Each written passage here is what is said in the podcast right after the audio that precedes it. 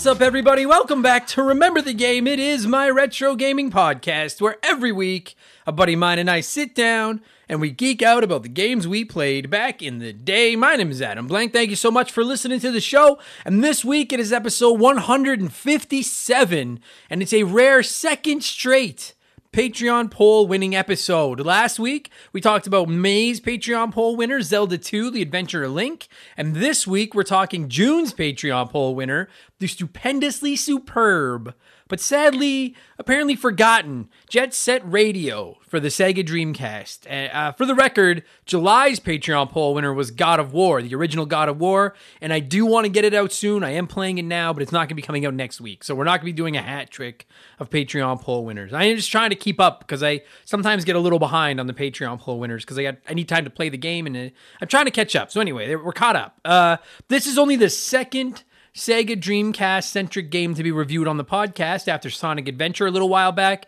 It won't be the last. Uh, I'm not going to lie, I didn't own a Sega Dreamcast in its heyday. I did have one later in life when I got into collecting video games.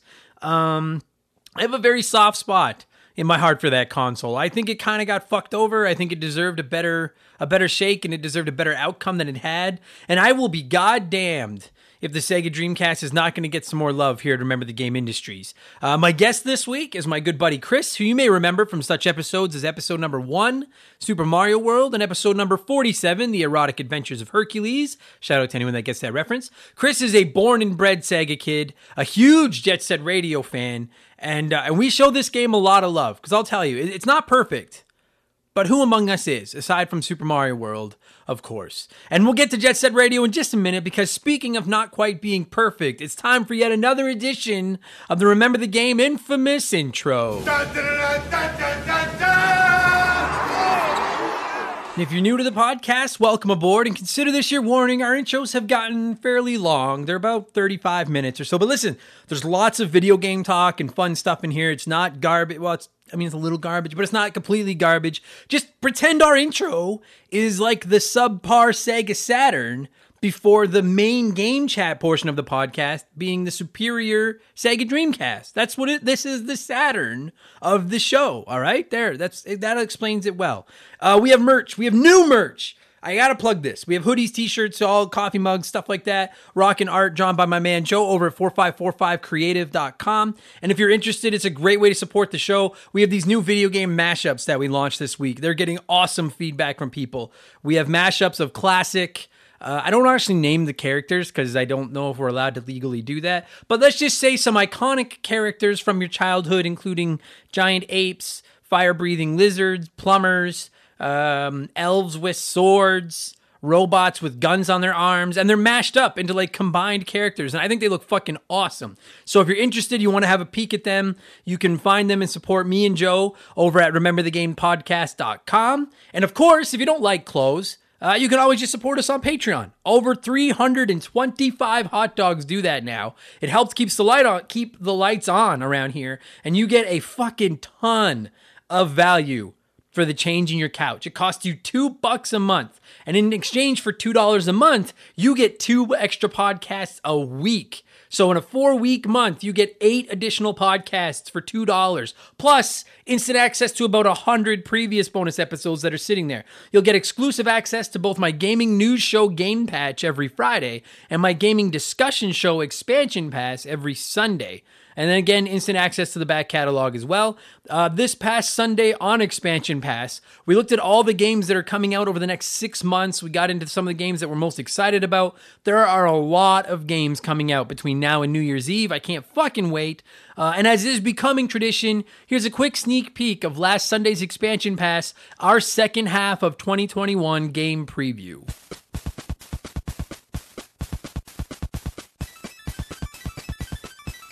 There are three games coming in the days after this that are all among my most anticipated, beginning with Far Cry 6, which is hitting both PlayStations, both Xboxes, Stadia, PC, and Mac on October 7th. Uh, if you've played one Far Cry, you've kind of played them all, but they're fucking awesome. Open world, island, kind of in the forest games. They're first person. You like kill animals and then use their like remains to craft better gear because their animals are also attacking you and you're fighting like the villains are always awesome and the villain in Far Cry 6 is this crazy dictator played by Gus Fring from Breaking Bad. It looks just like him. It's fucking the only reason I wouldn't pick up Far Cry 6 on October 7th is because on October 8th and October 12th there's two games that I want to play even more and also because it's a Ubisoft game. If it releases on October 7th, it'll be half price by October 17th.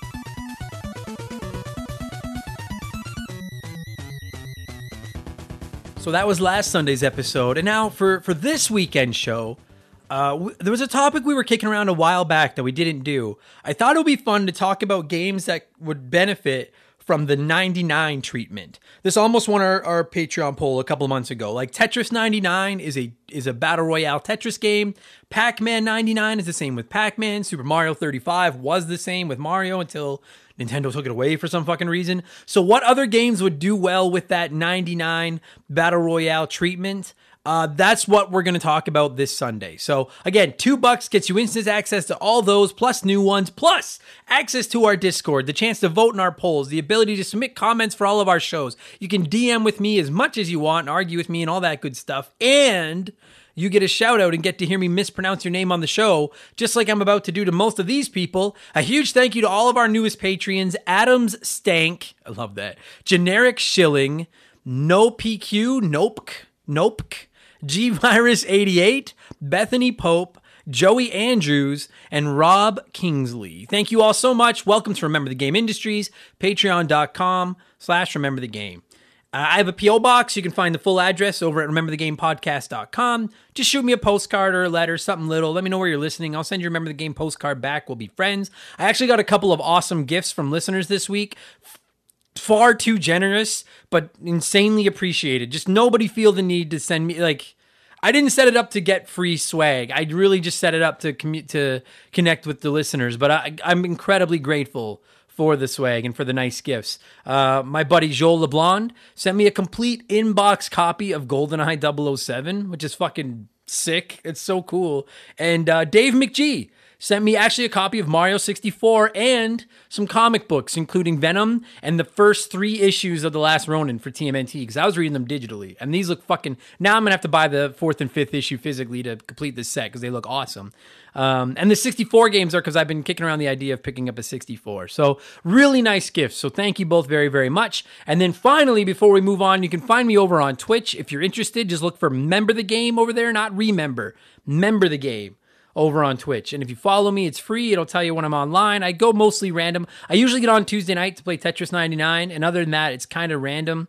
But I just pop in sometimes and argue with the hot dogs. And it's lots of fun. So you can find me over there if you're interested. And that's enough blowing myself. Let's blow some of you by blowing in the cartridge. It is our opening segment for the show. I read a few comments and questions from our Patreons, usually gaming related, but not always. And we do, in fact, call this segment Blowing in the Cartridge. He blows all right. He blows big time. That's it, honey. Get into the spirit. So let's blow. And our, our first blower this week is Bones02. And Bones wrote in and said, Hey, Adam, I figured I'd throw this over here. I know you and I talked about it on Messenger, but I wanted to remind you about the Mario level reset after game over. And I was wondering if you tried it yet. So I did. Bones, you're, this is fucking. If you guys haven't seen this, look it up. There's this crazy story floating around right now about being able to continue in the original Super Mario Bros. from the NES from like 1985. That like I know I didn't know about it. A lot of people didn't know about it. And what happens as long as you get out of World One, you have to be in World Two or further. When you die. Uh, instead of just you know it says game over and then it goes back to the title screen and you hit start instead of just hitting start you hold a and push start and then you'll start out with three lives at the beginning of whatever world you're in so if you die in like stage 5 3 then you'll continue at stage 5 1 if you die in 8 4, you'll continue at 8 1. It's fucking, and like, I had no idea this existed, and I can't believe it. And I tried it last night. I, I loaded up, I played it on my Switch on the NES Online, and I had like an old save stated game on there, so it was like in World 8. And so I just fired it up and died a few times to get the game over. And then I held A and, and hit the plus button, which is a start on the Switch, and sure as fuck, it dropped me into World 8 1. I could not fucking believe it. It was the craziest thing. I I have no idea where the and, and some people have said it was in the original manual. And I just I mean maybe it was, But I remember being a kid, I read that manual over and over, and I don't remember reading that, but I was I couldn't read. I just looked at the pictures. But that's not the point. It's I blew me away. So yes, Bones, I did try it, and yep, it does fucking work, and it's crazy. So for all of you listening, if you own, and I'm positive you all own something with fucking Super Mario Brothers on it, give it a chance. Die outside of World One, and then hold A while you press start to start a new game, and you'll continue at the beginning of the world you're in. Fucking unreal. Uh, G Virus 88 wrote into us on Patreon and said, Hello, Adam. I hope all is well. It's pretty good, G. Uh, G said, I wanted to ask if you ever played Robocop versus Terminator on the SNES, and if you have, what are your thoughts? As I feel it's a very underappreciated game. You know what, G? I did not. I haven't played Robocop versus Terminator, but we did own a Terminator game for the Super Nintendo. Is it Terminator 2? Listen, for those of you that are newer to the show, don't fucking yell at me. I haven't seen any of the Terminator movies or Robocop. I don't watch a lot of movies. Like I haven't seen anything. Uh, so I can't. I want to say we own Terminator 2 on the Super Nintendo, and I didn't like that one very much. But I also didn't know the source material, and I sucked at it. RoboCop versus Terminator. Like my first thought is that that game sucks. And I'm not saying that it does, G. I'm just saying that like my first thought is that's one of those fucking games where they just took a popular license, squished it into a video game and we're like, it doesn't even matter if the game is good. Get those two characters on the cover and we'll make a ton of money. But RoboCop versus Terminator. Maybe we'll throw that into a future Patreon poll and see if it comes out. That's RoboCop. Hmm. Who wins? My money is on Terminator because he just seems a lot more badass than fucking RoboCop. I think RoboCop sucks. I've never seen RoboCop. I don't. I he sucks. Anyway, uh, thanks, G. I have not played it, but I will add it to the ever-growing list of games that I may or may not ever get to. But maybe I would like to. Uh, Slick Rick wrote in and said, "Adam, the new art on your merchandise looks fucking sweet, man. You guys are killing it. Thank you very much, Rick. I, uh, oh yeah, a, a, few of you wrote in commenting on the new merchandise and just how nice you thought it was. Thank you. And send your thanks to Joe over at ow fuck I just punched my desk. Uh, send your thanks over to Joe four five four five creative. He's the fucking man that drew all that stuff.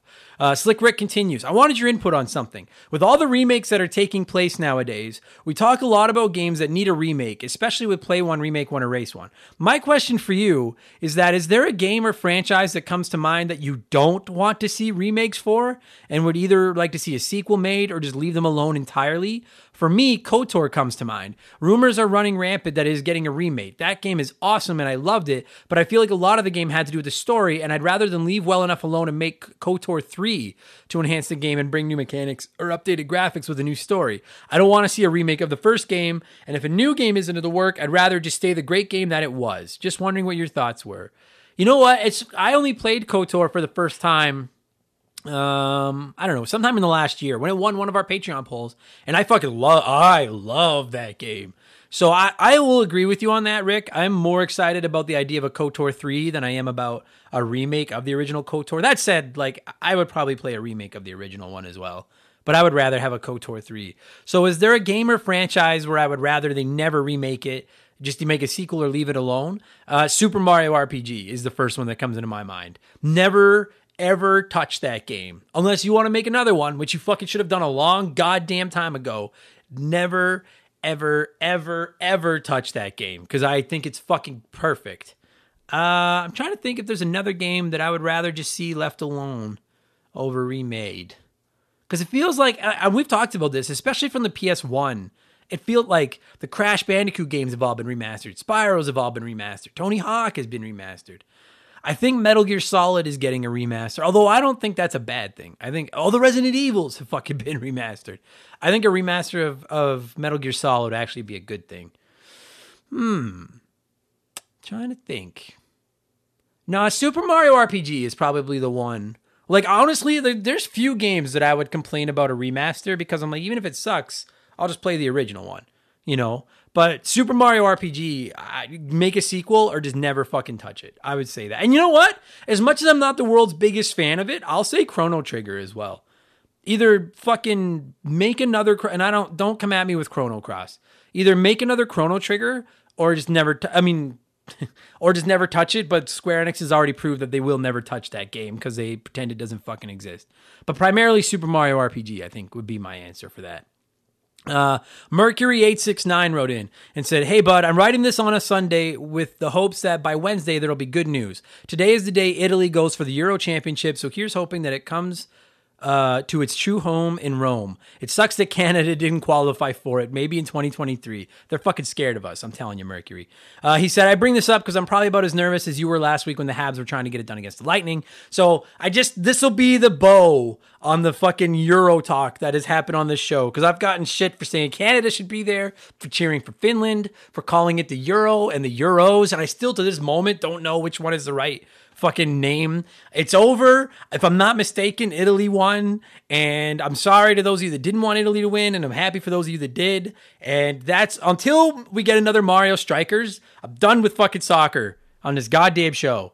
And then uh, Mercury said, on to video game stuff, I was pretty disappointed with Nintendo releasing an OLED version of the Switch. I know they never announced that a Switch 2.0 was coming, but I really hope that that rumor was going to be true. And I read that because that leads into Captain N's Mega Man comment, who said, uh, With the OLED Switch announced, I think it's time to stop comparing Nintendo to Sony or Microsoft. They are not a competitor to those two anymore, and that's a good thing. Most people I know have a PS4 or 5 or an Xbox One or Series Everything and a Nintendo Switch. I got something in my eye. I can't read my comments. There we go.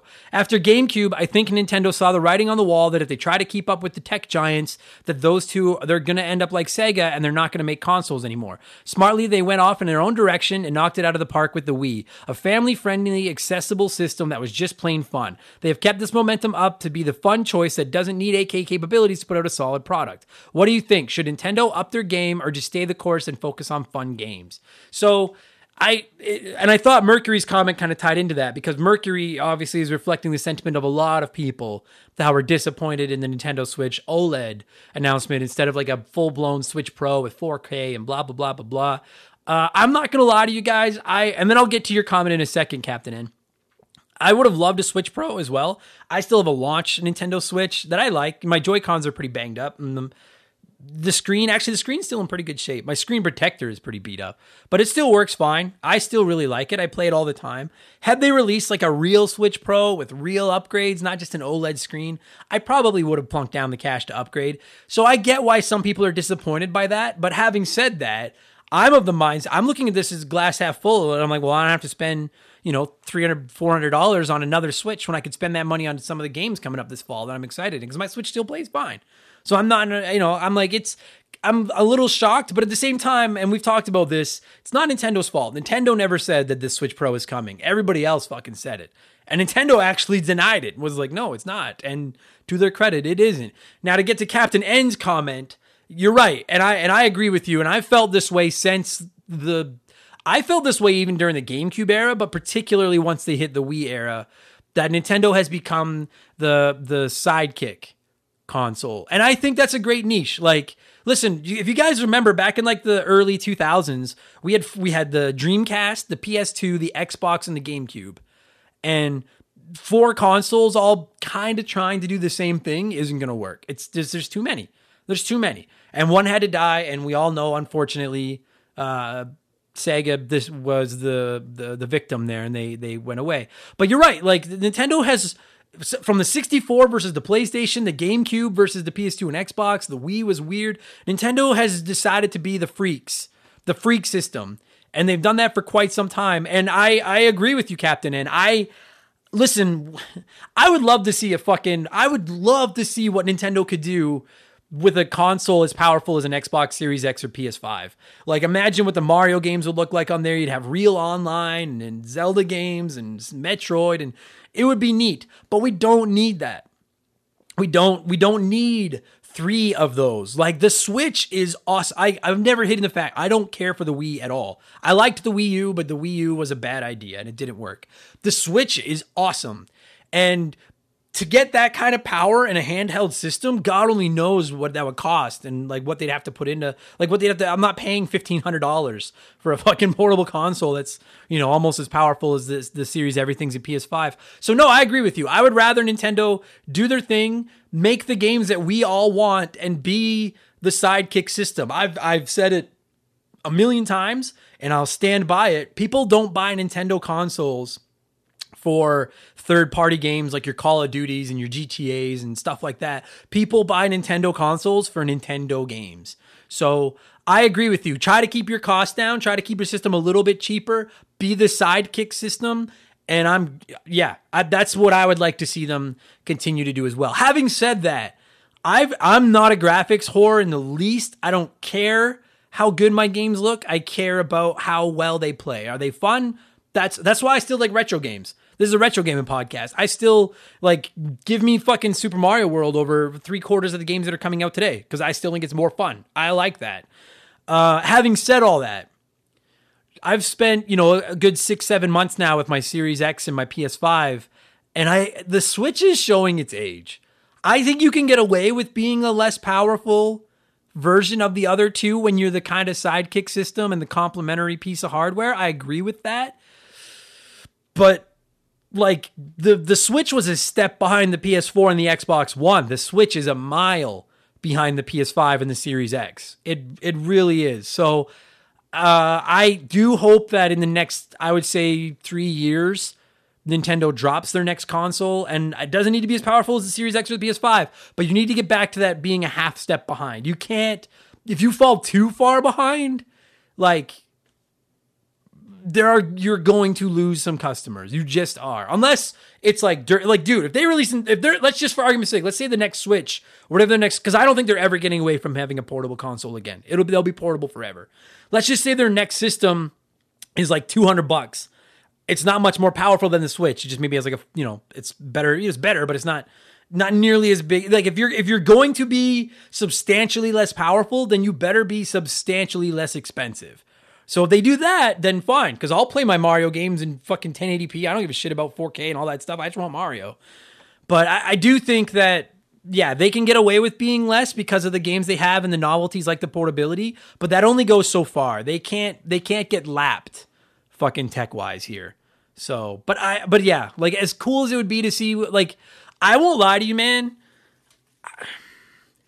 Before the Switch, I kind of wanted Nintendo to just get out of hardware and just put their games on PlayStation and Xbox so that I could just buy those consoles and still have all my Nintendo games and not have to buy a third console. I, I want and part of part of me still wants that. But the Switch has kind of changed my mind because having those games on the go, I don't ever want to get away from that. And maybe the Xbox with Game Pass and XCloud and stuff, maybe at some point it happens. I don't know.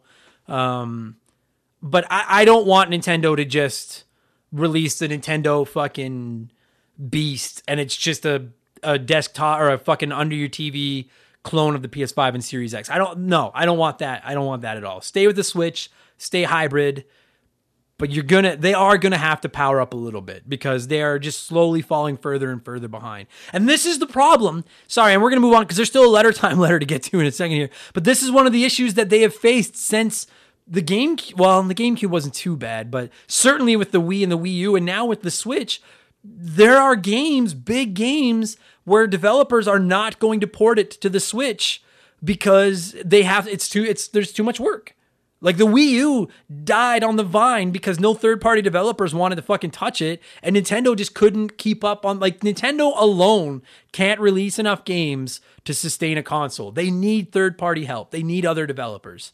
So if you fall too far behind what the other guys can do with their boxes, those third party developers are going to be like, well, we can either develop this game for the PS5, the Series X, for fucking Stadia or whatever, for PC, and sell it on all those places but then how much more money are we to have to sink into this fucking thing to dumb it down to make it run on the Nintendo Switch? Like there's only do you know what like they so the, that's a risk that Nintendo looks at when they stay underpowered is risking the the third party support. I don't think it's as big of an issue with the Switch because like the Wii U sold 25 consoles, the Switch has sold almost 90 million.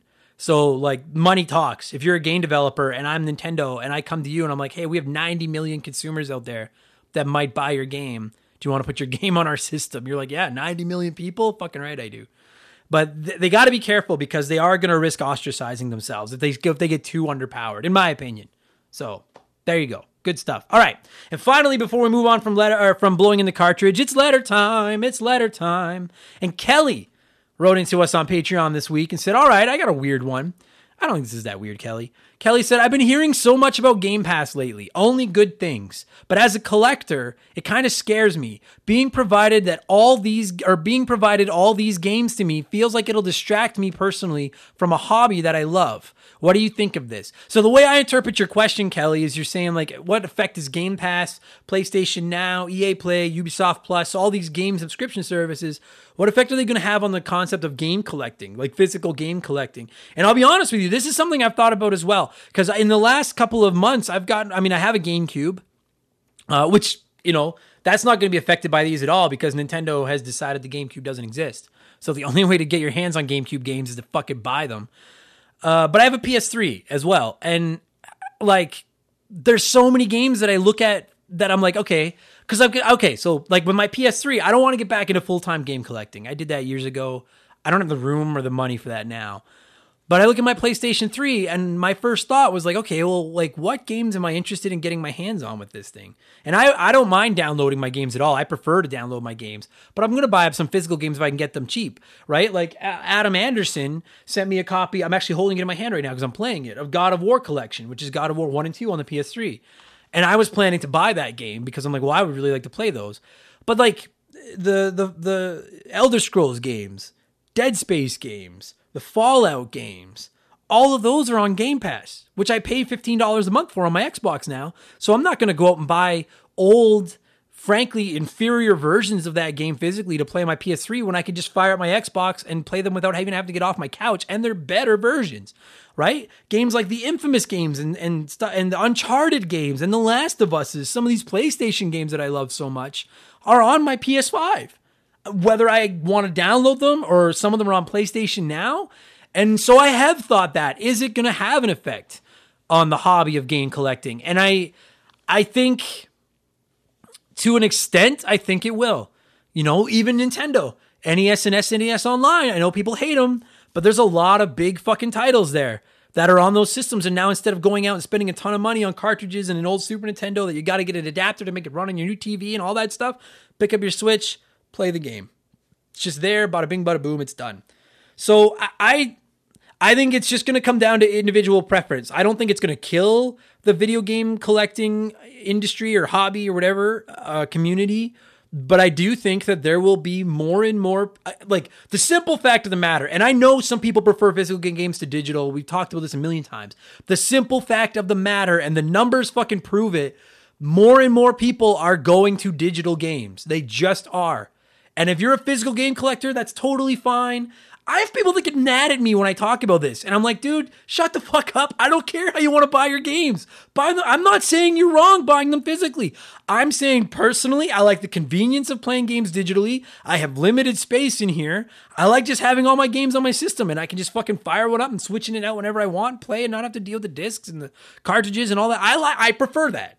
That's just me. If you like your games physically, keep collecting. I think what you're going to see is a slow but somewhat steady drop off of people that collect physical games. I know personally a couple of people that have gotten out of buying physical games over the last two years because they're like, it's just too convenient. And now with these subscription services where you don't even have to buy the games, like with Xbox, like I'll probably never buy an Xbox exclusive game again because they're all just on Game Pass day one, and I'm happy with that. I don't need to physically own them. I'll just keep playing them off the subscription service and save myself trips to the store and a ton of money. But if you like some of these old games, then it's just going to come down to like what means more to you. Like, if you really, really do enjoy the art and the hobby of collecting and owning them physically, then I, nothing's going to stop you. Keep buying them. What I'm, but I, I do think less and less people are going to be doing that. And what I'm curious about is if people start leaving that hobby and start going to just playing games digitally via subscription services or whatever, are prices of these old games going to go up? Because, well, no, to me, like they're gonna, are they gonna go down? Or, well, do they go up because they're harder to come by because there's less collectors out there? Or are they gonna go down because there's less collectors out there? Like, I think it could tentatively be good for game collectors because I think it could result in prices going down eventually because there's just less demand for them now because more and more people have said, fuck it, I'll just play them digitally on these sub services. And so there might, you know, if you're a game collector, maybe it'll be easier to do in the future as these subscription services come along. I definitely think they're going to have an effect on the business. The games will still be there. There's always going to be a market for, dude, people collect fucking everything. There'll always be a market for physical games and game collecting. But I do think that that hobby is going to shrink a little bit as more and more people adapt. It's just like I know I suck the Game Pass dick all the time, guys. And listen, if PlayStation Now would just make all their games downloadable, I'd be sucking that dick just as hard. I really, really just think those values are too good to look away from. Particularly Game Pass, because you get the big new games day one, but both of them. Like for fucking dude, if you sign up for both, you're paying what, 25 bucks a month? And you've got literally over a thousand video games to just download and play as much as you want. Well, not on PlayStation now. That's that's my fucking caveat. It's just too good a value to look away from. We've talked about this a hundred times. I'm I love this discussion. This generation could change gaming forever, and we'll see. We'll see if Game Pass turns out to be a success, if Sony adapts their own version to compete with them, or if it is bad for the business and Microsoft decides we can't make money off this, forget it, go back to buying your games. I don't think that's what's going to happen. Uh, and I think it could have a, I think it could have a, it could have a negative effect on the retro game collecting in hobby in the sense that there'll be fewer people in it, but it could have a positive effect that I think it might result in prices going down a little bit because there just won't be as much demand. Maybe I'm completely wrong. We'll see. I don't know what I'm talking about. I'm an idiot, but we'll see. That'll do it. Thanks, Kelly. That's a good question. That'll do it for blowing in the cartridge this week, everybody. Thank you for writing in. Let's change things up and get into our smash hit segment, the unofficial official game show. Remember the game? Play one, remake one, erase one.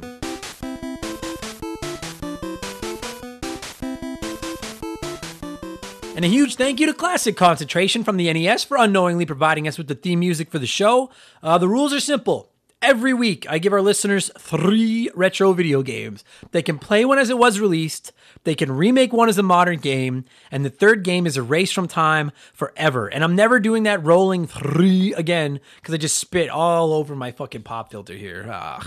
Anyway, so yeah, you can play one as it is, remake one as a modern game, third game game's erased from time forever. As always, there are no wrong answers, but there is a right one. We'll get to that in just a minute. Uh, I promise I'm not going to get as angry as I did last week.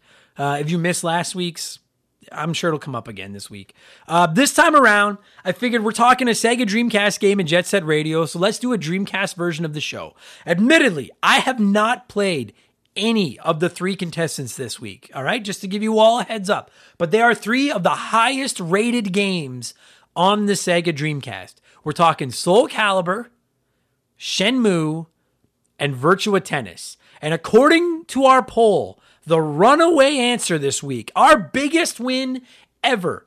51% of you voted to play Soul Calibur, remake Shenmue, and erase Virtua Tennis. And the thing is, like, there's six combinations. So there's six options on the poll, and over 50% pick this poll. That is complete domination. Usually the winner gets like 25, 30% of the vote, not 51. That's wild, man.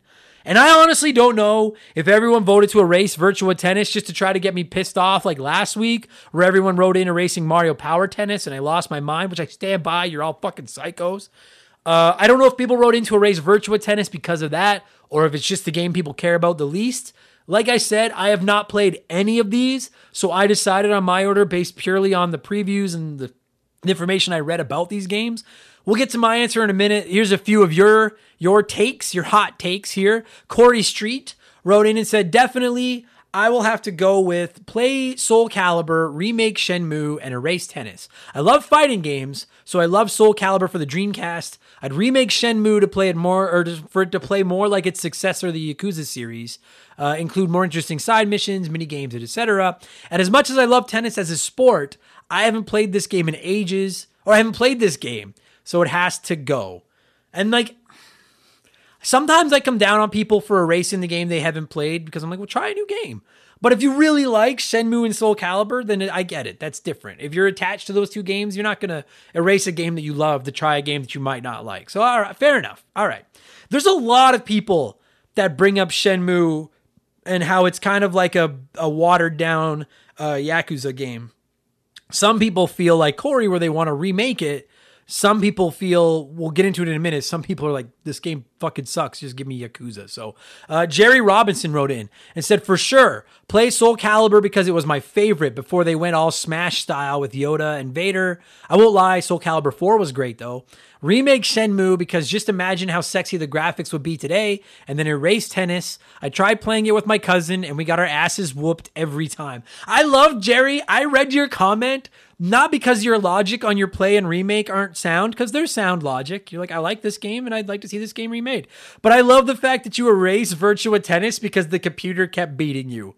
That's my that's that's my favorite. Oh fuck me. That I don't know why that just tickled me the right way. You're just like this game beat me. Go fuck yourself. It's like the time I got benched by my uh, by my manager in MLB the Show, and then I just stopped playing the game. That was just me, my version of protest. I was like, well, then you can go fuck yourself. You're gonna bench me. That's what you did. I love that. Uh, Adams Stank, I love that handle, wrote in and said, Play Virtua Tennis. Not only is this one of the best sports gaming experiences ever over the years, but the noodly guitar solo driven soundtrack is one to be celebrated. Remake Shenmue. This game could do with a bit of a reimagining and a fresh coat. Keep the shitty voice acting though, that's half of its charm. And then erase Soul Calibur. Not a fighting game aficionado, but there are 10 others that I would rather play in place of this one. So, I, Adam, I want to stay for the, or Adam Stank, I should say, my Stank. I should say, I wholeheartedly agree anytime a video game has shitty voice acting, if you're remaking it, don't get rid of the shitty voice acting. I love, I fucking love shitty voice acting so much. Um, and yeah, okay, if you're not a big fighting game, you know, junkie, I understand erasing Soul Calibur and saying there's 10 other ones that you'd rather play. I, I, we'll get to my answer in a minute, but I understand what you're saying there. Uh, Fake McHugh wrote in and said, delete tennis. Mario has that covered anyway. Remake Shenmue because it's due and play Soul Calibur. It feels like it's been remade with every release. It's a sound argument too that you're like, I don't know. Fuck, was there anyone that said remake Soul Calibur? Very few. And I never thought of that. But yeah, either play it because all the future ones are almost like remakes or erase it because you don't want to play it. I, I never thought of that. You're right. Uh, Benny MB wrote in and said, Play Soul Calibur. It's solid as it is. Remake Shenmue. I thought that game was awesome when it came out. I spent the first day going through drawers in the house and playing the game console in the living room. Change up the story and gameplay a bit with a remake and do a modern revival of the series. Virtua Tennis is one of the best tennis games out there, but I'd have to say erase it because I can't bring myself to erase Soul or Shenmue. So same thing, I can get on board with that. I do I do love though that like Benny you said remake Shenmue. I thought that game was awesome when it came out. I spent the first day going through drawers in the house. You, just the way as I was reading that out loud, I was like, "Oh, that sounds like fun." It's like, "Where's my keys?" 2019. Like that's a, the, the new series from EA. Where's my keys? Pay DL, pay for extra content and actually get your keys. You just that's all you do. You tear your house apart looking for your keys. I'm gonna trademark. That's a good idea. I like that idea. And then finally, Raging Demon wrote in and said, Play Soul Calibur because I am Raging Demon. What's a Shenmue? Remake it, I'll give it a crack. Erase Virtua Tennis because Super Tennis has it covered. Demon, I read your comment because I know what a big fighting game fan you are. And so you're like, play Soul Calibur. Of course, I'm fine with that. But get the fuck out of here with your Super Tennis. All of you Super te- I love tennis video games. We are not going down this rabbit hole again. Super Tennis. Oh, fuck off. Fucking, you fucking monsters. 16% of you had the right answer, the same answer that I had. It tied for a distant second after that 51st or that 51% runaway victory. Uh, and one of the people that had the same answer as me uh, in that 16% was my boy Andre SJA Flash, who wrote in and said, Play Soul Calibur. This game is great, still holds up, and has spawned a running line of sequels to this day. The sixth installment is, in fact, very good. Remake Virtua Tennis. We are starved for a new simulation tennis game. Mario Aces is a fine game, but even if it was amazing, it still doesn't have real pros in it. And then erase Shenmue. I feel like this game can get the label of most overhyped and overrated of all time. It's boring as all hell, and I feel like the Yakuza series does everything this game was trying to accomplish, but a thousand times better. Just go play Yakuza. So I have the same answer as Flash for actually similar answers, but not or reasoning, but not entirely. Uh, like I said, I have not played any of these three. So I read all three, I read reviews of all three, and then I've made my decision based on that information. And I'm torn here because I'm not going to lie to you. I really don't want to erase any of them, but I play by my rules around here. So I'm going to I'm gonna. Here's the thing. I'm gonna play Soul Calibur, but I'm not going to play it. I've talked about this before. I suck all the fighting game ass. It's really bad. I'm not remotely good at fighting games, but there's just no genre in gaming that I respect high end play of more than fighting games. It's the only genre where I almost prefer to just watch high end players play it over play it myself. So this is a play choice made completely out of respect for the genre. All right.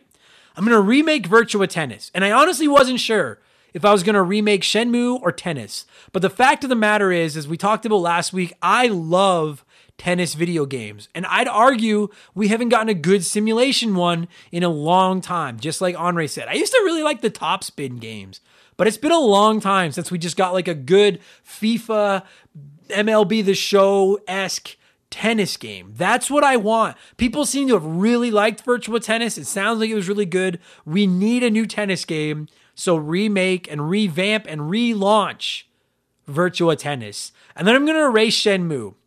This game seems to be a pretty big deal back in the day. But from what I've read about it, a lot of people are saying we've got Yakuza now. Yakuza does it better. I agree with that. And I'm not to lie to you, Benny MB turned me off Shenmue when he said he was so excited to play it and spent his entire first day looking through the drawers in his house. I was like, nah. like I said, key Find Your Keys 2022. That's coming this fall. That, that interests me, but I'm going to erase Shenmue. Plus, like I said, I respect good fighting games too much to erase Calibur, and I want tennis too much to erase Virtua Tennis. So Shenmue's got to go. Thank you to everyone that played. I love this stupid segment so much. Now, before I get into what I've been playing, there's one last story I wanted to quickly touch on here, and maybe we'll get into it more on Game Patch this Friday. A copy of Super Mario 64, sealed, still in the box, still with the original plastic on it, in a graded slab, was rated a 9.8 out of 10 as far as its condition. It sold this week for $1.5 million. Now, last week on Game Patch, we talked about that copy of Zelda from the NES that was sealed and graded that sold for six figures, sold for like $780,000 or something. I just think this is so stupid. I think the bubble's going to burst. Listen, spend your money on whatever you want, but I'm telling you, I truly feel this in my bones.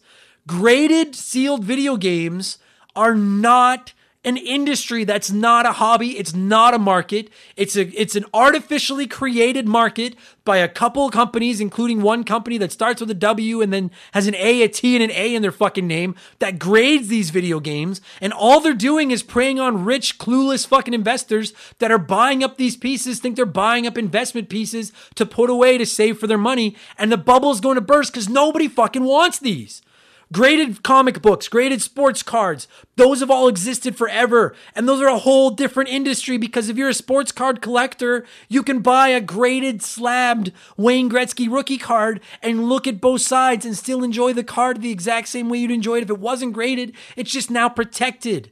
A video game is meant to be played. And if you want to buy a sealed video game because you think it's cool to own a sealed video game, sure, why not? But do you have any idea how much money it adds to these things when they're graded out of 10 and they get a high grade? And that market and that high price is fucking created by these people. And the only, uh, dude, a copy of Skyrim for the Xbox 360, still sealed in its plastic, was graded an 8 out of 10 and sold for $600. Nobody, not one fucking person that likes that is into the video game atmosphere, ecosystem, whatever, bought that. Because everyone knows Skyrim is on everything, and that is worthless. The only person that bought that is somebody that doesn't know anything about video games, saw that, oh wow, a copy of Mario 64 like this sold for one and a half million dollars. I'll buy this one up for 600 bucks, put it in my safety deposit box, and then in 30 years, it'll be worth half of that $600. People will buy it for the plastic. It's just a stupid stupid hobby. I, I, maybe I'm wrong. Maybe in 10 years, graded video games will be all the hype. But I I am I am putting my money where my mouth is. I am planting my flag. I'm calling my shot. This is not a sustainable industry. And the only reason people are buying these games right now is because they have too much money and they think they're pulling a fast one, buying up stuff they don't understand. And eventually they're going to find out that most people in the video game world couldn't give less than a fuck about these games. Certainly not enough to spend six or seven fucking figures on them. I just had to bring it up because I know that people were bringing it up that Mario 64 sold for one and a half million dollars. Dude, I saw a tweet that said your memories of Mario 64 are worth more than one and a half million dollars. And I was like, the fuck they are. I'll sell every Mario memory I've ever had. You can take that chunk of my brain out of my head for one and a half million dollars. Fuck that. Especially Mario 64. Yeah, you're right. I I would much rather have memories of not being able to fly than I fucking would uh, of memories of how I spent my one and a half million dollars. Get the fuck out of here. What have I been playing over the last seven days? And then we'll get into Jet Set Radio. Uh, mostly Bioshock and Returnal, and I beat both of them this weekend. Bioshock, I replayed for the first time since I played it when it came out, and it was primarily it was fifty percent in preparation for a future episode of this, and fifty percent because I've just been looking for an excuse to go back to to Bioshock. I adore that video game. I can't wait to review that on the show. I fucking love that game. And then I finally beat Returnal, the roguelike on PlayStation 5 that I've been playing for two and a half months that I, I adore. I finally beat it. I fucking love that game. Uh, and then last night, I fired up the original God of War on the HD collection on my PS3, and because that won this month's Patreon poll, and I'm I'm in the process of playing it right now, and I'm really really digging it. It's fucking awesome, and that's pretty well all I yeah, it's all, like 90% Bioshock and Returnal. A little bit of MLB the show as well, but Bioshock and Returnal have been my focus this past week. Oh, oh no, I played Jet Set Radio two weeks ago. I was gonna say, oh, and Jet Set, but I played that two weeks ago. So let's talk to Jet Set. That's why you guys are here. That's the main event. Let's talk about Jet Set Radio. I like to give our listeners a couple of chances to share their thoughts before my guest and I drone on. Uh, Joel LeBlond wrote into us on Patreon and said, I was a Dreamcast kid back in the day, and I remember buying this game. As a Tony Hawk Pro Skater fan, I was totally blown, totally blown away by the soundtrack and the cel shading graphics. It was so new to me. I still own this game today, and you're making me consider playing it again. Joel, I agree with everything you just said about the soundtrack, the cel shading, and how blowing, mind blowing it looks and everything don't be afraid to play it again, but maybe listen to this first because it's a little it's a little rough around the edges. That's all. Uh, Jerry Robinson wrote in and said, "I've been waiting for you to do this one in my DJ Professor K voice, Jet Set Radio." I love it. Uh, I loved when they do the little underground radio segments before your missions. I always loved Graham and his bug eyed shades and the menacing laugh. When it came to tagging, I sucked. The arrows with the curves were the worst for me. So glad they fixed it in the sequel. So I've not played the sequel yet, but I that's disappointing to me if you don't do that anymore because I that's one of my favorite things about Jet Set Radio as you're about to hear is the tracing of your graffiti with the analog stick because it really does feel like you're spray painting. I I love that part. That kind of sucks to get rid of that. Uh, Nathaniel Shelley wrote in and said, I never got to play this game, but I did play the hell out of its sequel, Jet Set Radio Future. With all that being said, there's a spiritual successor called Bomb Rush Cyberfunk that I can't wait for. If you haven't seen its trailers yet, treat yourself, Adam. It's funny you bring that up, Nathaniel. Chris, my guest this week, brought it up, I think after we finished recording, this Bomb Rush Cyberfunk. And I looked it up, and it totally is a spiritual successor to Jet Set Radio, and it's now on my anticipated games list because it looks fucking awesome. Uh, Murat Pepper wrote in and said, My fondest memory of this game is the chick singing, The music just turns me on. Mm, yeah. it's fucking weird. Plus, plus, the DJ yelling Jet Set Radio between different levels. This game is awesome. Aside from your odd attraction to the chick saying the music turns you on, Murat, I agree this game is fucking awesome. Uh, I feel like that about other video games. We might someday do like a video game crushes episode of Expansion Pass. That'd be fun. And then finally, Chris Copland wrote in and said, I remember liking this game a lot back when it came out in 2000. The graphical style, the music, the overall concept, I loved it. But I don't remember making it very far. Going back to it recently, the controls don't really hold up to the test of time, making the game more difficult than it probably should be. I'd really like to see this game remade with a new engine from the ground up, since the formula has so much potential, and I do enjoy what I did play but it feels trapped in the year it was released. And you're about to hear us talk about that, Chris. I love this game as well. Desperately want to see the series revamped or this game remade, clean up the controls because they have not aged gracefully. They've aged about as well as I have, and and I've aged like a fucking potato. So, uh, and we'll talk about that right now. I'm gonna cue up some. Oh, the music in this game is so good.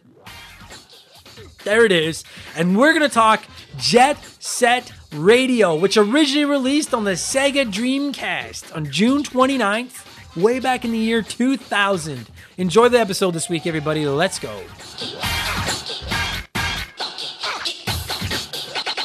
Let's look at the fun.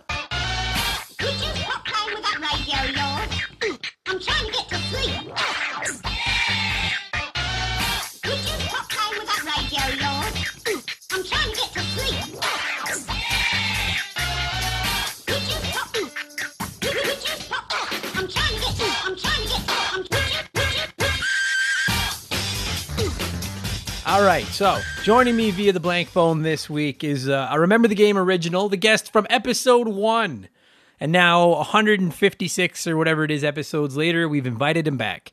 Uh, he's he's been on several between now and then. It's my good buddy Chris, the Sega kid. Chris, how's it going, pal? Good. I'm taking time out of my arguing with uh, people on Twitter about ribs this time. So Yeah, so if you guys don't know, Chris, uh, Chris is uh, I don't know what the term. I don't know if you guys have a term or uh, like.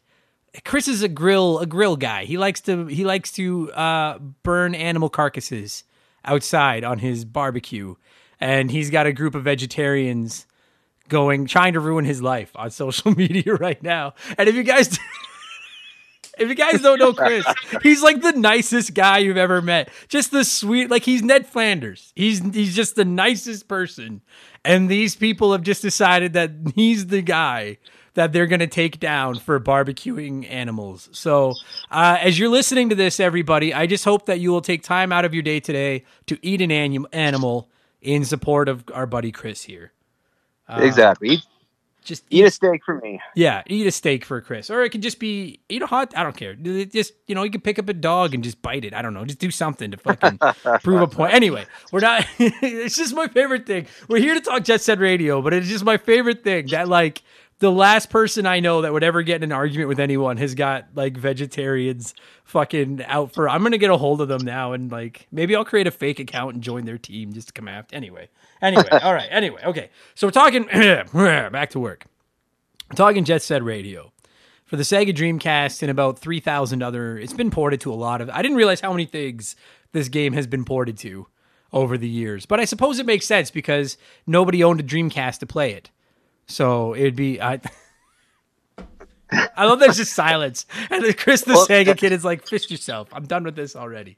Um, I'm just kidding. I love the Dreamcast. I have no no ill will toward the Dreamcast at all. But no joke, Chris. This thing is on a lot of fucking systems, man. Yeah, like it's funny. I've only ever played it on the Dreamcast, if you can believe that. No, I can't believe that actually.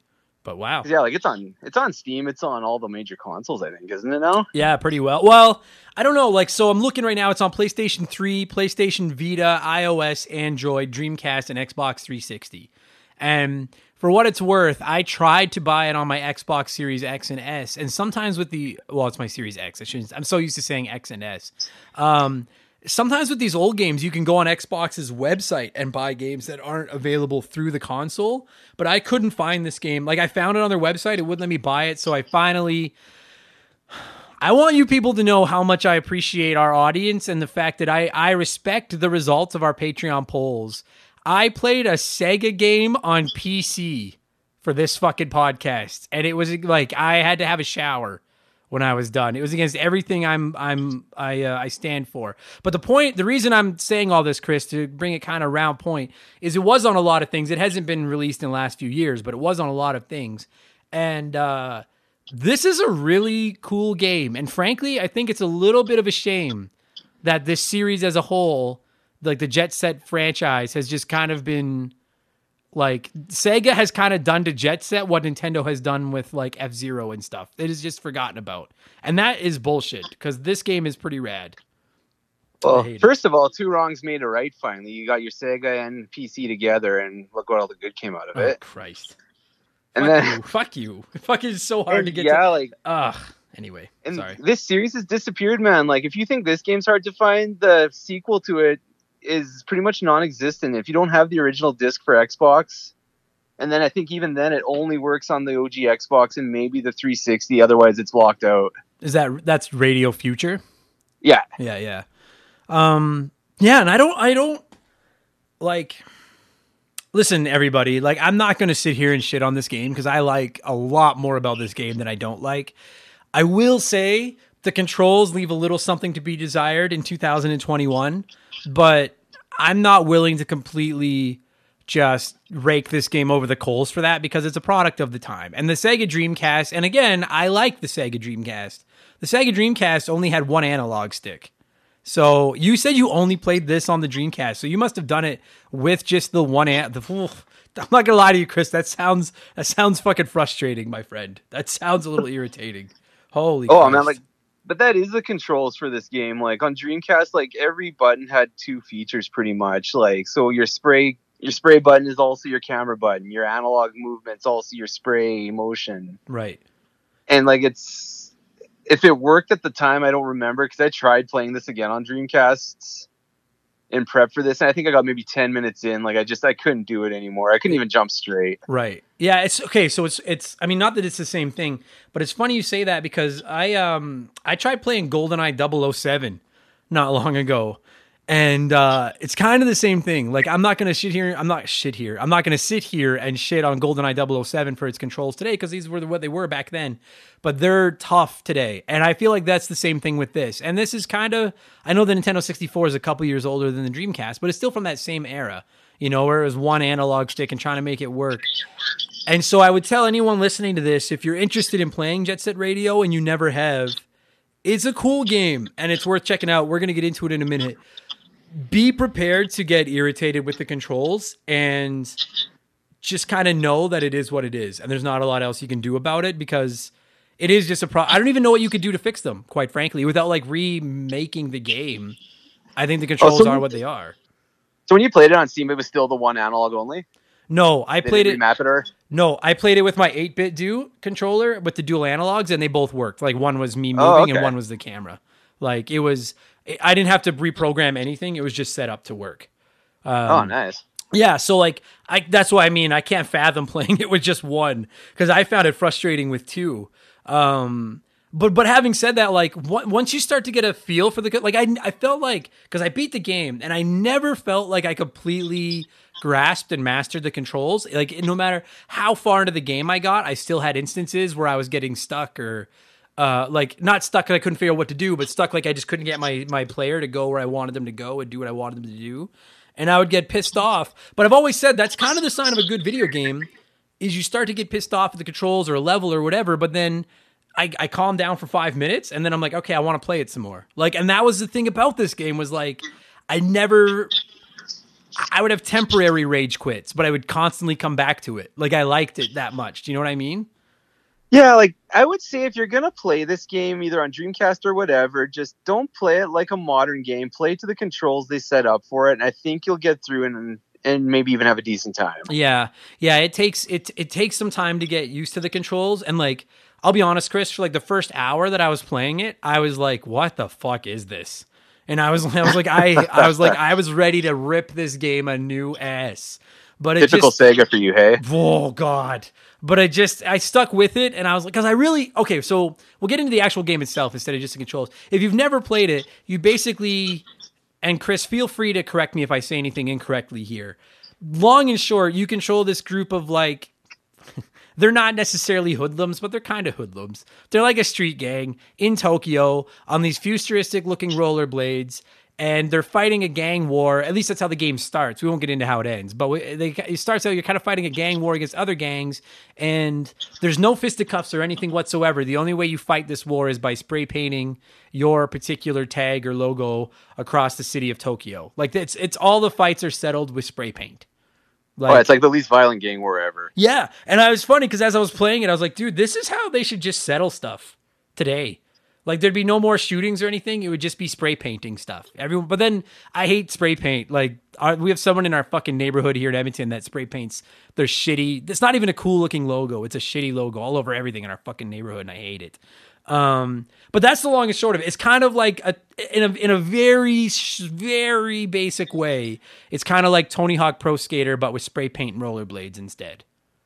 Like you, I guess. Yeah. Like is that? I don't know. It's like I don't know how else. It's a weird. Chris, this is one of the weirdest video games I've ever played. Like I don't Well, know how else what- to explain it. It's weird.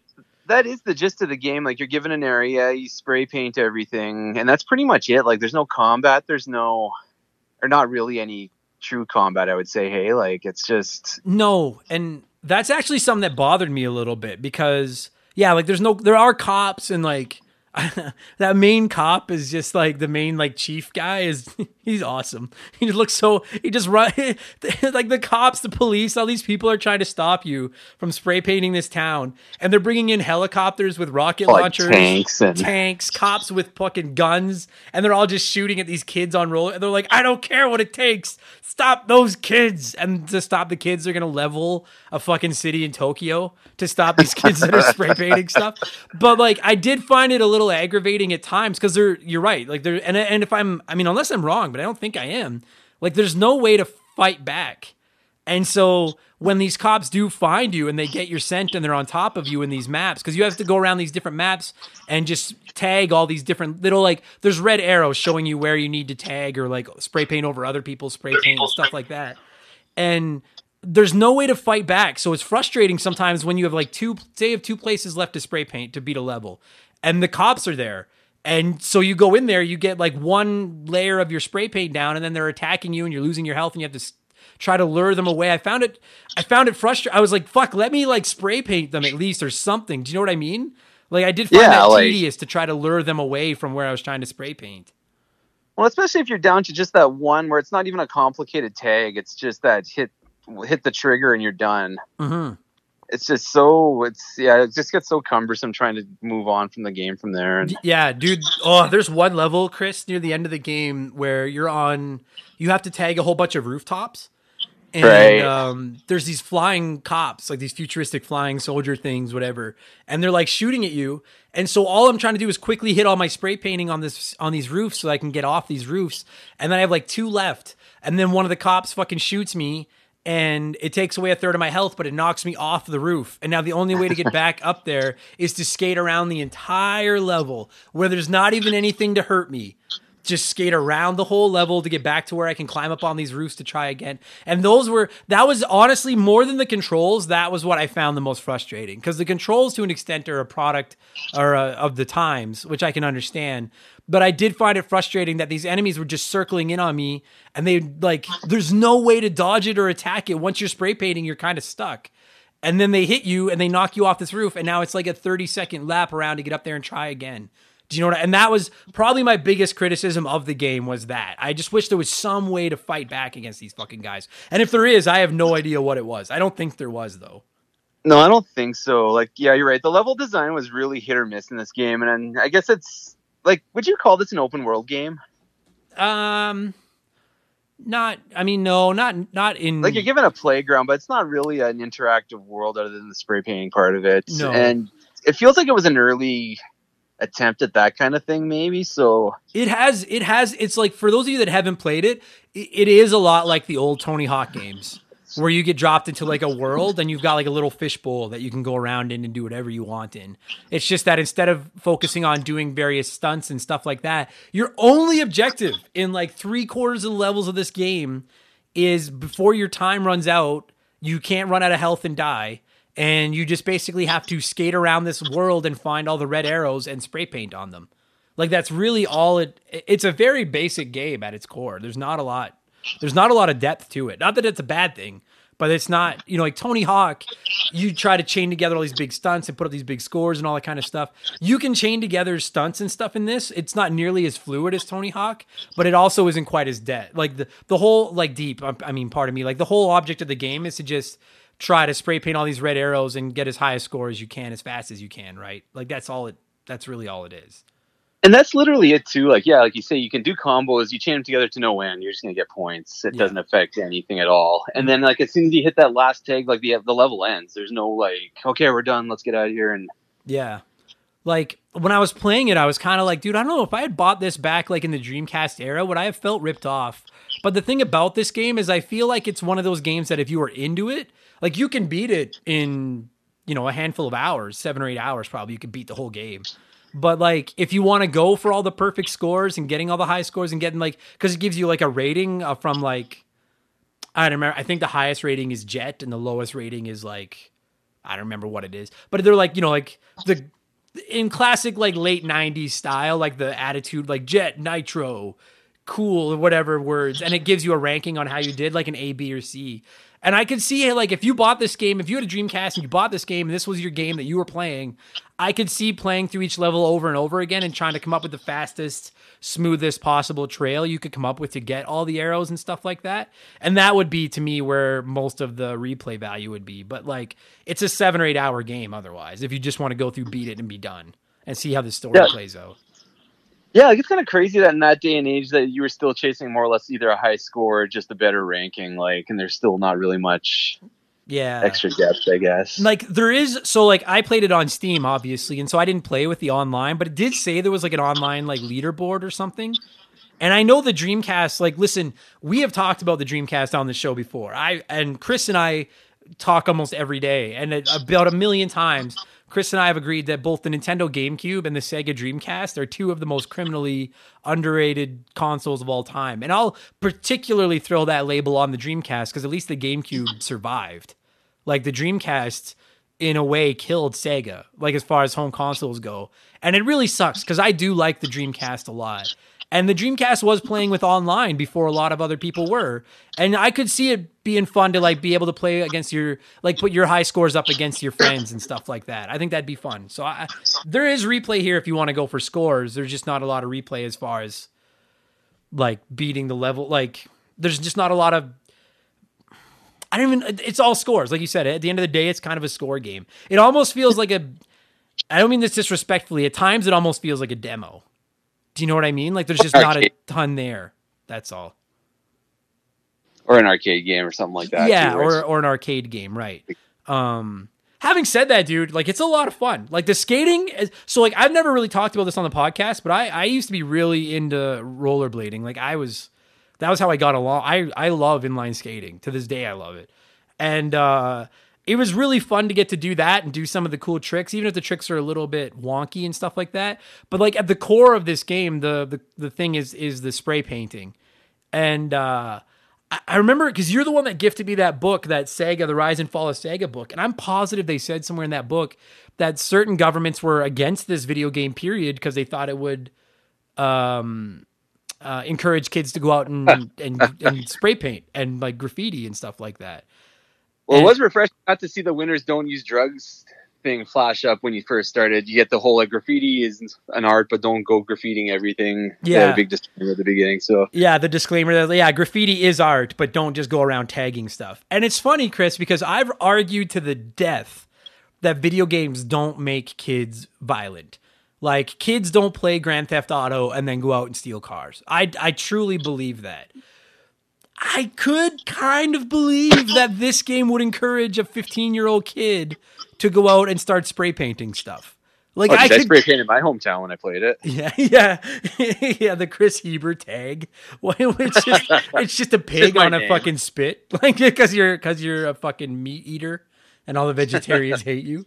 Um, and I honestly wonder if that's maybe why they haven't done more with the franchise because they are worried about the way that it's like Bully. Bully on the PS2 is a great fucking game, but people talk about how it was controversial at its time because they were worried it would teach kids how to, you know, to be bullies.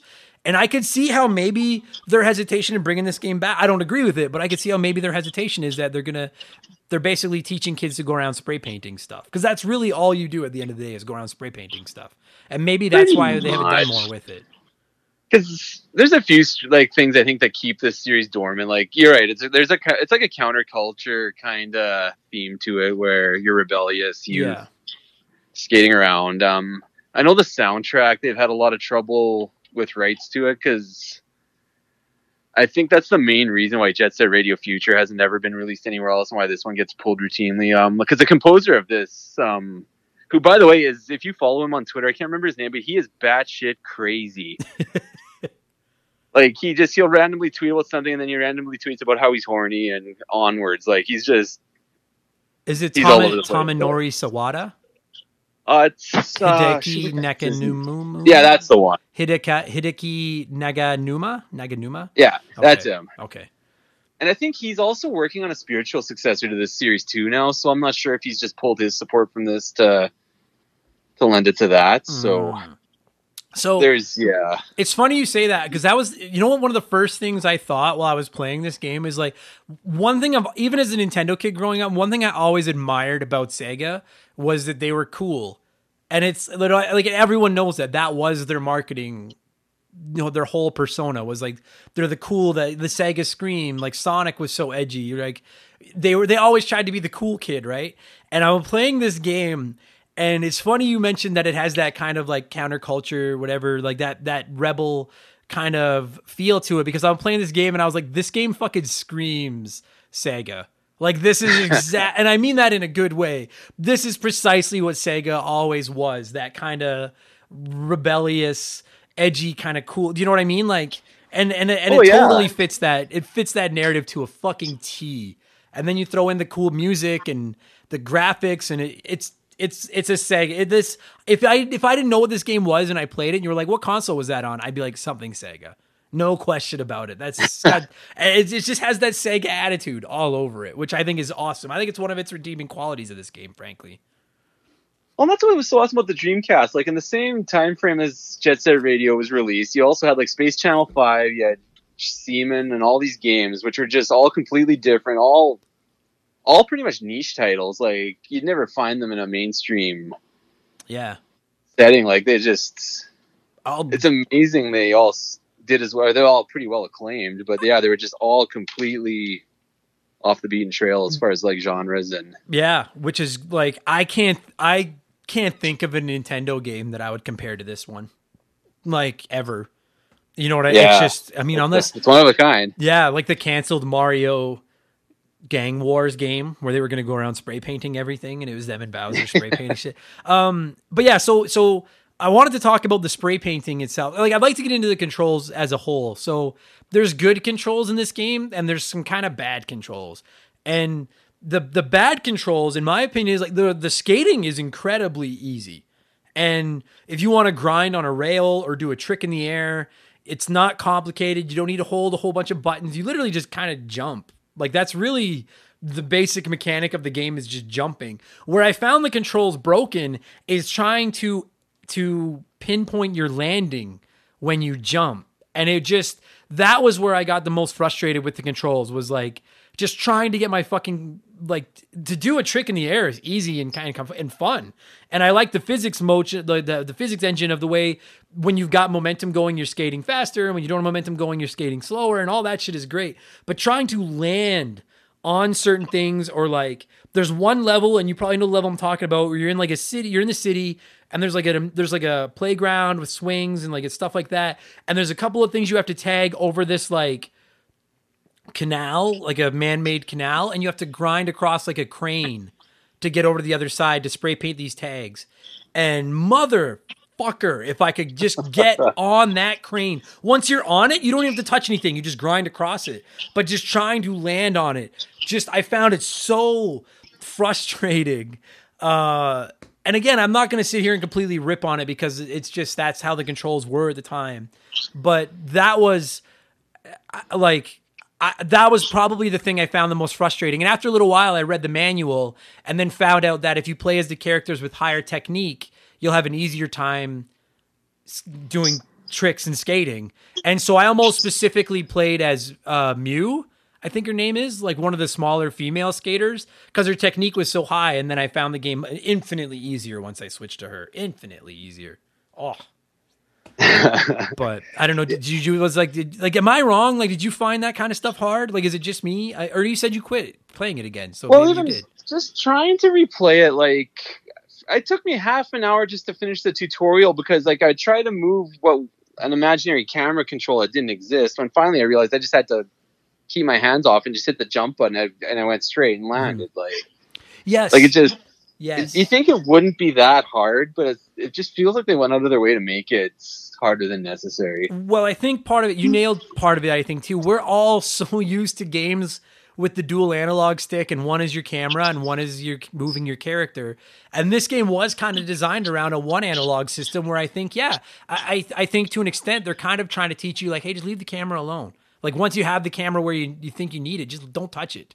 Whereas I'm the type of person who always wants to like have it just the right spot.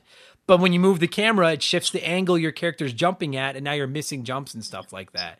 So once you learn to just kind of not touch the camera, it does make the game a lot easier. As does using the characters with technique, because oh my god. So like every character is ranked in technique, power, and graffiti.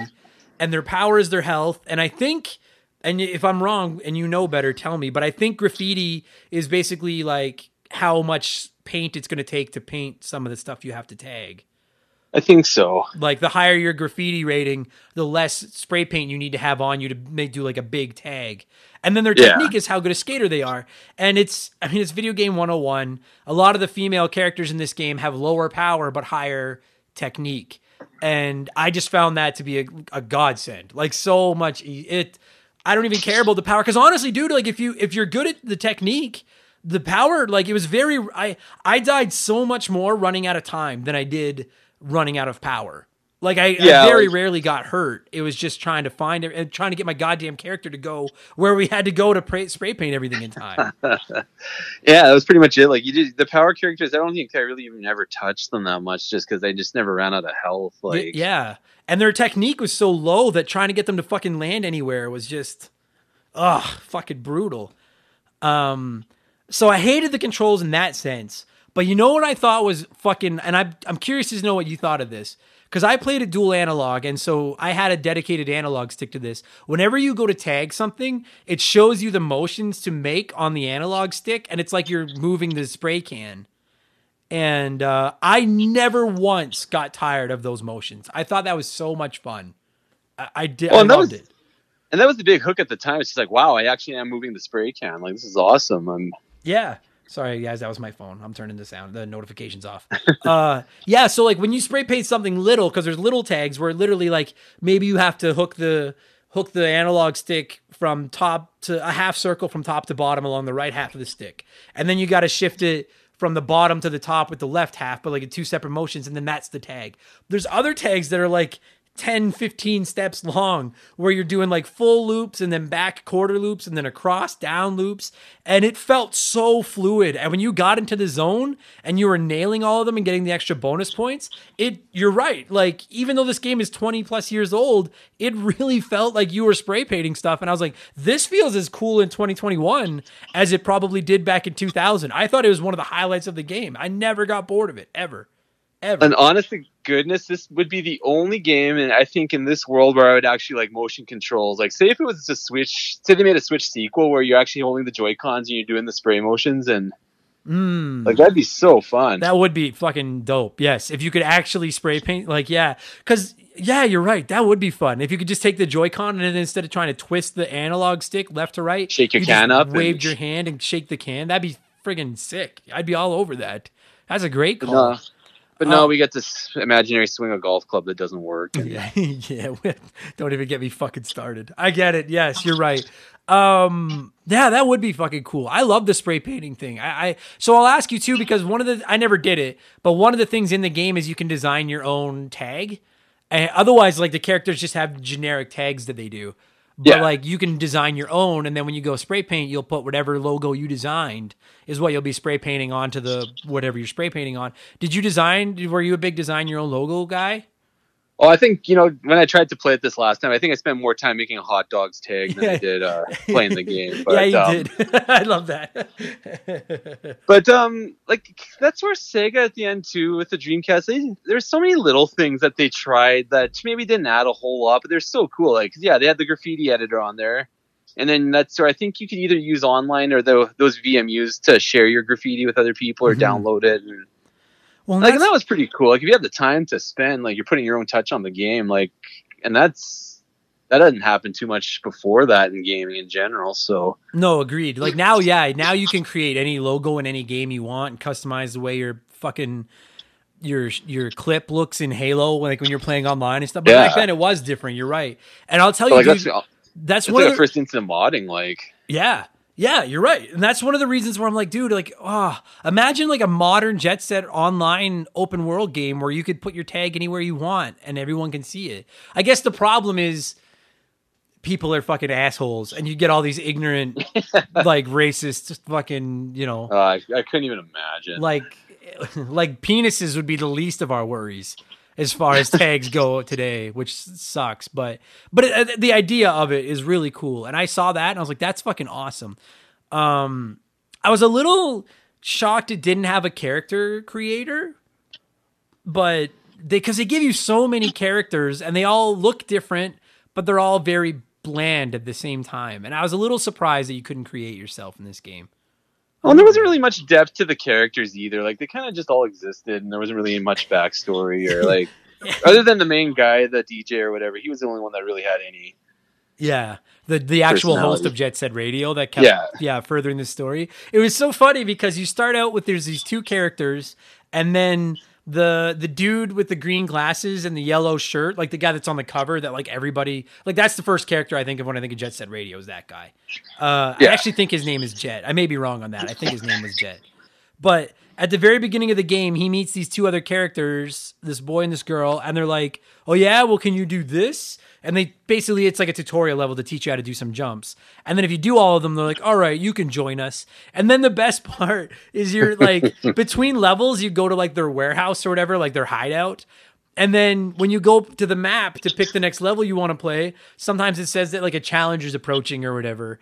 And then there these like random characters just skate up to the window of your warehouse and then challenge you to come do tricks they do. And then if you do their tricks, they're like, all right, I'll join you. And it's like, we didn't even say you could join us. And like, that's how you recruit characters.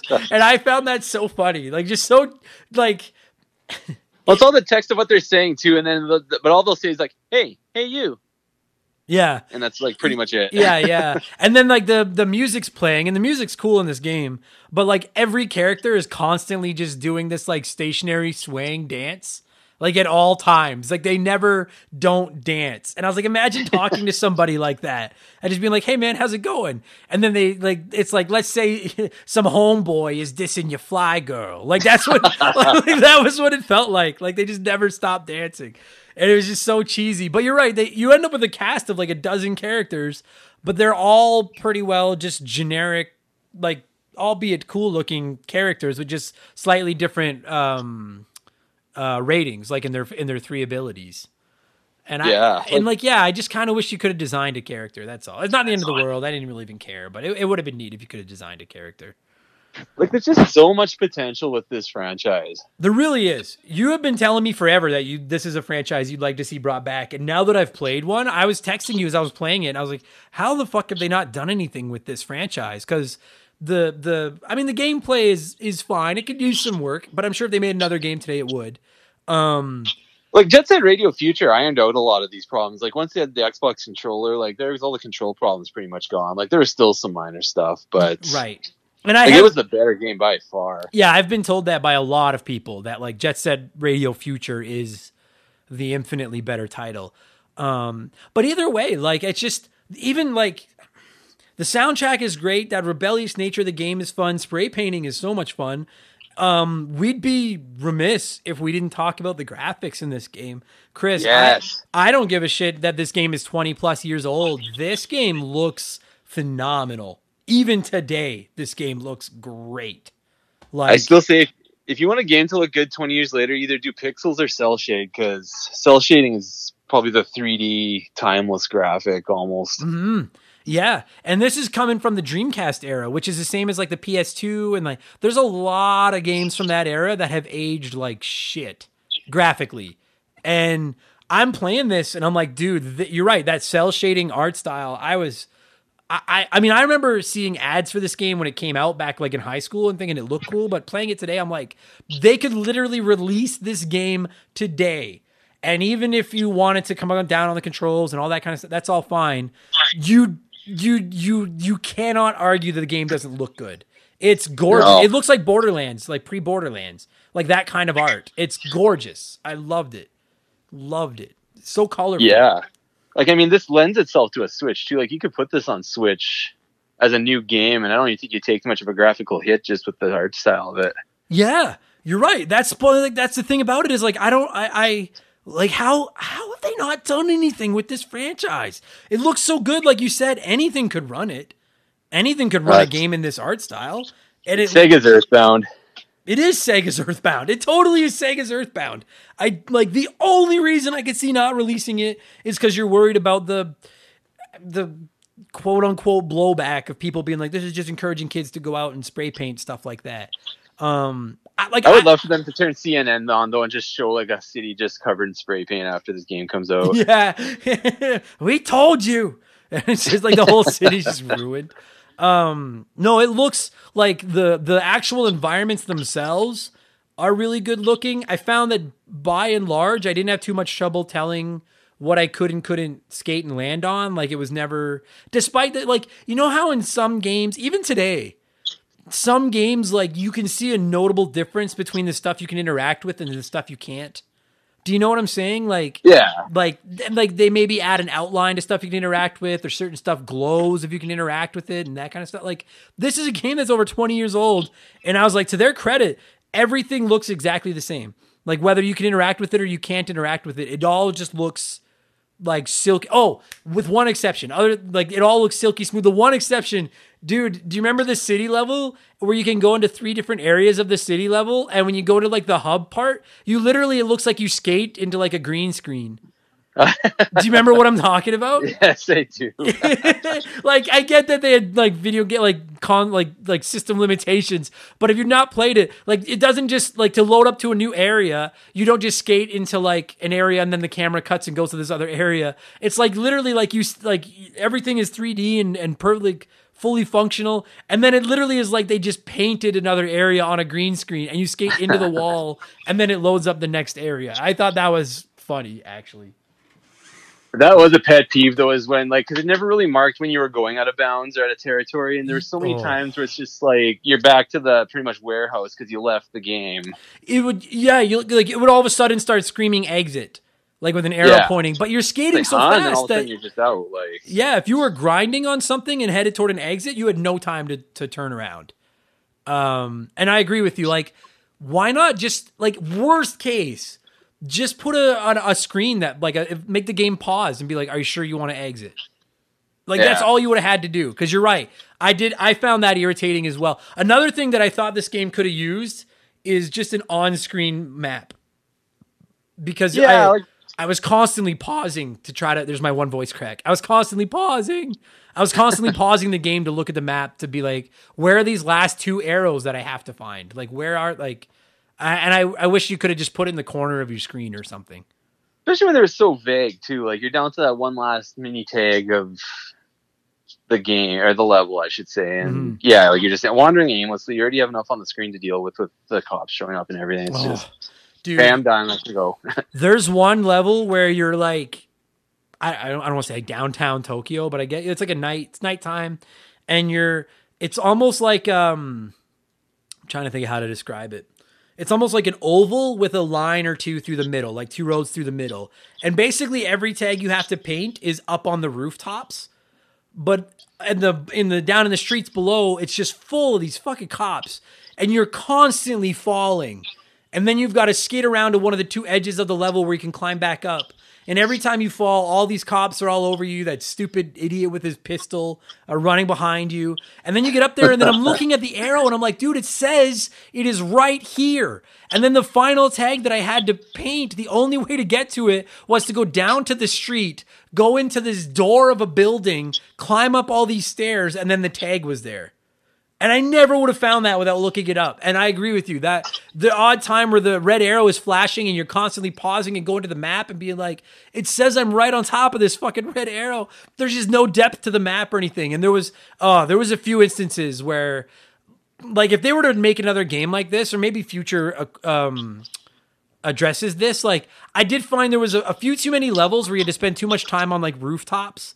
And if you fell, there was no penalty other than like the 45 seconds of skating around to get back up there and try again.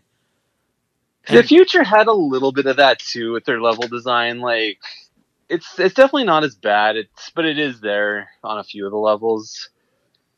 Like I just I think with the Dreamcast, this was just par for the course. Like Sonic Adventure was the same way with direction, trying to find anything. Yeah, it was. I, um, maybe they're still working it out the kinks of it. I don't know, but Yeah, d- dude, the Dreamcast is in such a tricky spot because, like, at this point, you had the 64 and the PS1 and and the Saturn, and you had those like trailblazers for like 3D games. So the Saturn was a trailblazer. Yes. Right. Well, it you know it blazed the trail to the discount bin, but regardless, um, I, I know people are going to be like, "Oh, fuck you, do shit on Saturn." But the point I'm making is that like we'd already had a generation of 3D with you know your with your Mario 64s and etc. Right, so we all knew kind of what they were supposed to be like. The Dreamcast was the first of that next generation of these, and unfortunately for it, Xbox, PS2, and the GameCube kinda had two analogs. I mean, the GameCube had that nub, but they they all had that, and and the Dreamcast didn't. And so I think that there was a lot of instances where its games, like this game, might have seemed like, oh, this is great when it came out, and I it's still a great game, but I mean from a controls and like mechanics wise. But then once the PS2 and the Xbox came out, and we started playing games with the dual analog built in that are designed for it, then you started to be like, well, what the fuck was this game doing? And I, and one game, like one system had to be the first one. And, and so I'm not shitting on it for it, but there are just a lot of instances. Like this game was at its best when you couldn't, like when you were on the street levels where you couldn't fall and then had to fucking go for a 45 second lap to get back up to where you were to try again. That's when this, Yeah. that's when, like when you're in the sewer levels and stuff, this game was fucking awesome or like a couple of the night levels near the end where they're wide open and there's tons of streets to skate on in like various areas and train tracks. So much fun. When it put you in a little enclosed space where you're up on a roof and you couldn't even go fast or anything, that was where I that was where I found the game frustrating and and like that was where I was losing my interest in it. Do you know what I Yeah, mean? like it's a 3D game on a 2D controller, I think, and it just it worked as well as it could. But Yeah. like even even then though, like the PS1 had its it had the dual analog out by then, didn't it? It did yeah, it, it did. Yeah, you're right. I think like Yeah. so. I mean, the I the, the design existed, so I don't know why Sega didn't just. I mean, they had problems of their own, but Yeah, they did. Yeah, yeah.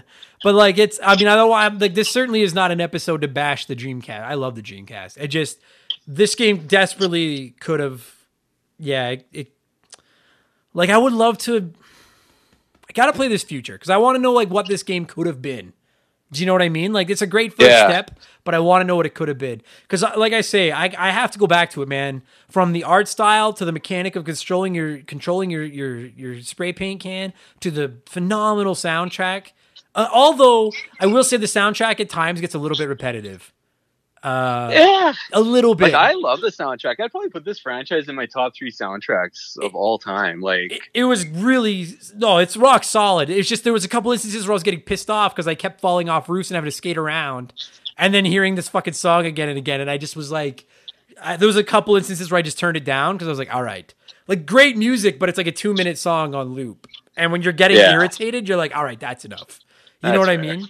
Um, but I, I just, I. I really like this game, and it just fits what Sega was so well. And I, I'm really, really devastated that they haven't done more with this franchise. Like all the times you said that to me, why haven't they brought back Jet Set? Why haven't they? Now I get it, and I'm like, dude, you're right. why the fuck haven't they brought back Jet Set? This is such a cool idea for a series. It's so much fun. It really. well, it's got to be one of the ones that Sega could bring back. Like, I mean, I can see them not bringing back a Shining Force nowadays. Like, strategy RPGs are a dime a dozen. Um, Yeah. Like, I some of the games like Shenmue, like Yakuza does that already. I mean, that can stay dormant for all I care. But uh, this one's just. You think it's untapped almost with how little they've done with it. Yeah, like to this dude, like a- a couple of games that popped in my mind while I was playing this was Splatoon and uh, Knockout City, the new online dodgeball game, the three on three dodgeball Yeah. game.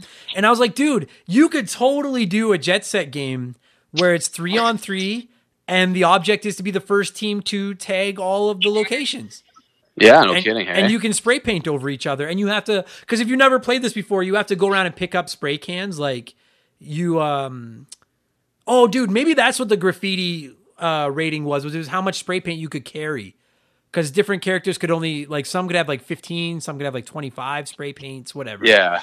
But like, imagine an online Jet Set Radio game where it's all about being the first team to spray paint all the same beautiful art style at a kick-ass soundtrack, and it's three on three or whatever, and the you have to be the first team to tag everything, and you have to go around and find spray paint, and then go around and tag it. That'd be, and you could design your own tags and all that kind of stuff. I think that sounds awesome. Like, there's so much untapped potential in this franchise. I don't get it. Patent pending. Patent pending. Patent pending. Patent pending.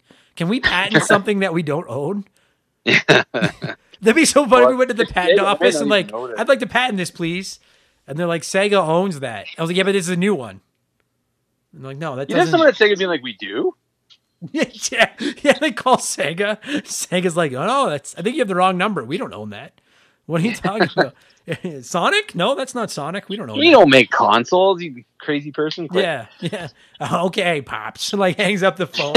anyway, um, so much potential here. I, I just my only major criticism of it was at times I found the control in the ca- dude. The final boss, you're you have to go. You're on like a rooftop, and you have to go to four smaller rooftops surrounding the big rooftop to like tag four places, and then you fight the boss.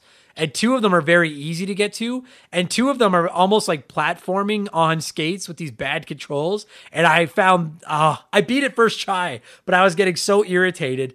And it was just like every, I was loving this game, and then every once in a while, I would get pulled into a segment where I would just be like, mother fuck these controls. But then I'd get past it, and then it'd be so much fun again. It's a really cool idea for a video game. What an original Did you like the idea. ending? Um, no, It's just so stupid. it is stupid. So, like, Stupid fun, but stupid. so like the game starts out that like there's basically like these rival groups of like street thugs or whatever you want to call them and we're going around tagging stuff and that's it and then the cops are trying to catch us then the cops are bringing in like cyborgs and helicopters with missile launchers and shit to try to stop us then this like weird futuristic mafia fucking shows up then there's like a broken record like a vinyl record that can apparently summon the devil and they're trying to get a hold of all the pieces so that they can summon Satan. And then at the end of the game, they find out that like, oh no, it was just a record.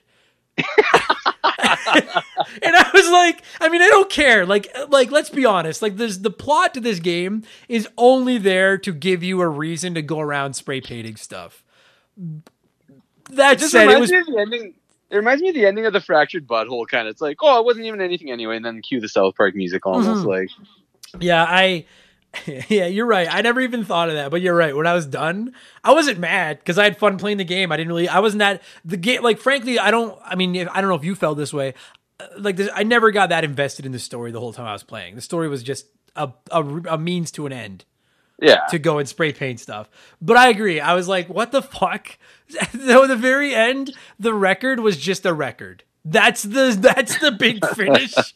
It was just a potato. Like I was just like I, I thought it would have made more. Frankly, it doesn't matter. But I, I thought the the plot would have been better if it had just been rival street gangs and that had been it. And at the end, you become the like the lead street gang.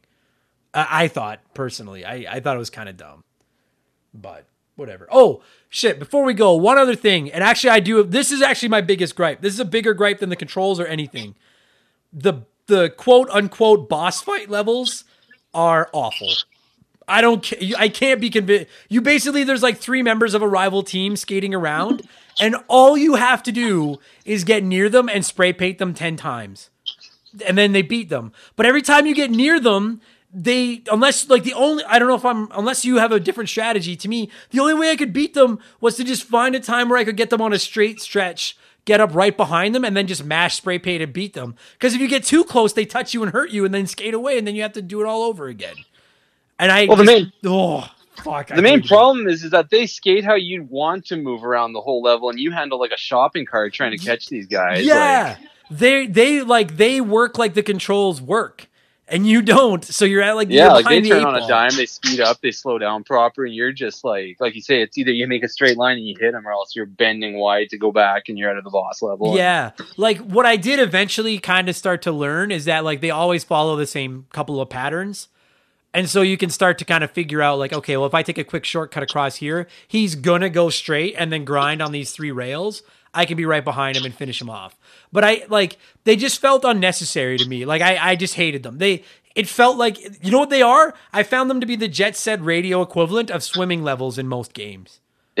it was this where I just was like, these don't need to be here. So I did find the I that was my that's my biggest problem with this entire game. I hate I remember texting you while I was playing it, and I was like, motherfuck, I hate these boss levels. But Yeah. other than that, dude, it's um like I'm glad this game won the poll. I I thoroughly enjoyed it. I thought it was such a cool idea. I'm desperate to see them bring it back. And uh so like I think we've only reviewed if I'm not mistaken, the only Dreamcast games we've reviewed on the show now are Sonic Adventure and Jet Set Radio. And uh both of them had kind of wonky controls. But other than that, I thought they were both really cool games. Like it just adds to my narrative that like God, I feel bad for the Sega Dreamcast. God, that that system got just fucked, man. I, I'll say it before and I'll say it again. If the Dreamcast would have been released when the Saturn did, like Sega'd run the world. I think. Ugh. Or and we talked about I can't remember if we did an episode of the show about the Dreamcast. I think we did an episode of Expansion Pass. But if they had just put a DVD player in it, Yeah. like it's just that's what like I know people are gonna say like well and there was the being able to pirate games and you're right and all and, and Sega had burned a lot of goodwill with gamers in the past and you're right I I cannot be convinced that the single biggest downfall of the Dreamcast was the fact that the PlayStation 2 dropped a year later and had a DVD player in it like that's why I bought one I wanted the DVD player it was just eh, what a shame, man. I hope we get a dream. I want a Dreamcast Mini more than I want like a Nintendo 64 Mini. I want a Dreamcast Classic so bad. But the, Oh, yeah. the Should have controller, brought and supported the main Dreamcast. yeah, yeah, the controller would be bigger than the mini consoles. I don't know if that would work. and the Um, cord would still be on the bottom of it. So Oh fuck. God, that fucking drives me nuts. Why put that cord at the bottom of the controller? Fuck, that makes me crazy. Anyway, it's a really cool game, man. I'm glad it won. I understand. You messaged me the day it got on the poll, I think. And we're like, yo, if that game wins, I would love to be the guest. And I said, yeah, of course. Uh, I thoroughly, I, I'm a, I'm a fan. Which I think is about the nicest thing you can say about a game that you've never played before. Is that when it's done, you're like, I'm a fan of this franchise now. Like it was really, uh, what a cool fucking video game. Well, just Um, wait till you play the Saturn someday, man. You're gonna get this times like a million. Oh Christ. I'm never I'm never playing it. Don't fucking don't put that in people's heads. I'm never play if the Montreal Canadiens had pulled off the comeback, I would have played it. Otherwise, no. Never happening. I'll review goddamn Panasonic 3DO games before I fucking oh, actually Road Rash on the 3DO was awesome. But anyway, There you go. I digress. Okay. Um we gotta score this fucking thing. How the fuck are we gonna score this thing? Um you know what? Jet the, the Dreamcast famously launched in North America on 99.99. So let's just I to this dude, what a great marketing plan that was. It's been 22 years and most gamers still remember 99.99. Like, oh, absolutely. What a great fucking rollout that was. So we'll score it out of 99 at a tribute to the Dreamcast. So on a scale of 1 to 99, what would you score Jet Set Radio with everything in everything in mind that we've talked about? It's a hard game to Give it- score. Let's give it a 77. So yeah, all right. So like it's almost an eight out of ten type thing. Yeah, sevens are good luck. It's it's one of a kind, man. You gotta. I tell anyone, just play it, play it to the system that they made, not how you think it should go, and and I think you'll get something out of it. I think you'll like it. Yeah, yeah, man. I like if I had played this in high school when it came out, I would have been like a little like a 90, 93 out of 99. Like I would have adored I know I would have adored this game. Playing it now, it really is difficult to look past the controls and the camera. I don't want to penalize it for it, but it the simple fact of the matter is it's going to take away from the experience for you. It just comes down to how much you let it take away from the experience. And as someone that famously gets irritated at bad controls, I never I kept wanting to come back and play it more. I thought it was so much fun. So yeah, I'd probably get in around that like 80 out of 99. I this is a good video game. And it's ab- it's it's borderline criminal that this fucking series has been dormant for so long. It's really it I'm I'm on like I feel like I'm crossing the picket line and joining you now. Where I'm like, where the fuck is Jet Set? I want another game in this series so bad. Well, that's So- the worst thing of all is that the better game is it's it's disappeared. Like it's so hard to find it and play it. Yeah. Yeah. It's But uh, yeah. but yeah, like the spiritual successor they're making, it's called Bomb Rush Cyberfunk. It's got the composer, he's making the music for it. And apparently, it's the same kind of game. So What's it called? Bomb Rush Cyberfunk. Cyberfunk. What a fucking name. That name fits it so perfectly. Oh, yeah. Yeah. Bomb Rush Cyberfunk. Look at that. Oh, it does look just like it. Oh, wow. That's so cool. Oh, Yeah, man. look at Hideki Naganuma on, on Twitter. You'll be he's entertainment for days. All right. I'm in. Like, I'm in. Oh, platforms, Windows. I don't know. I don't know if I. Uh, we'll see. I, it looks pretty Two dope. PC games. I fucking PC. Man, the fact that I, uh, I'm not even gonna. I've ranted about this already. I am not gonna rant again about how hard it was to get this fucking game to work. All I'll say is I bought the Dreamcast collection off Steam for like seven bucks, and it has Sonic Adventure, Sonic Adventure Two, this, Fishing, Crazy Taxi, and a couple other games in it. Well, this game alone, I would have like I would have easily paid ten dollars to play this game. Like I was, I liked it. I, I easily. The fact that I got seven games for like seven bucks is great. Do your homework though, because you're gonna have to do a little bit of tweaking to make it work, and it's fucking bullshit. But it is, it is what it is. Fuck, I hate PC. Fuck. Anyway, Chris, thank you very much for not only for coming on the show. Uh, I'll let you go back to fighting with vegetarians now, but uh, thank you for defending this series. Is like. I'm in the trenches with you, man. We're gonna defend this series together now. We'll we'll go pick Right the on. of Sega. You betcha. Awesome. Thanks, buddy. Yeah, thanks for having me, man.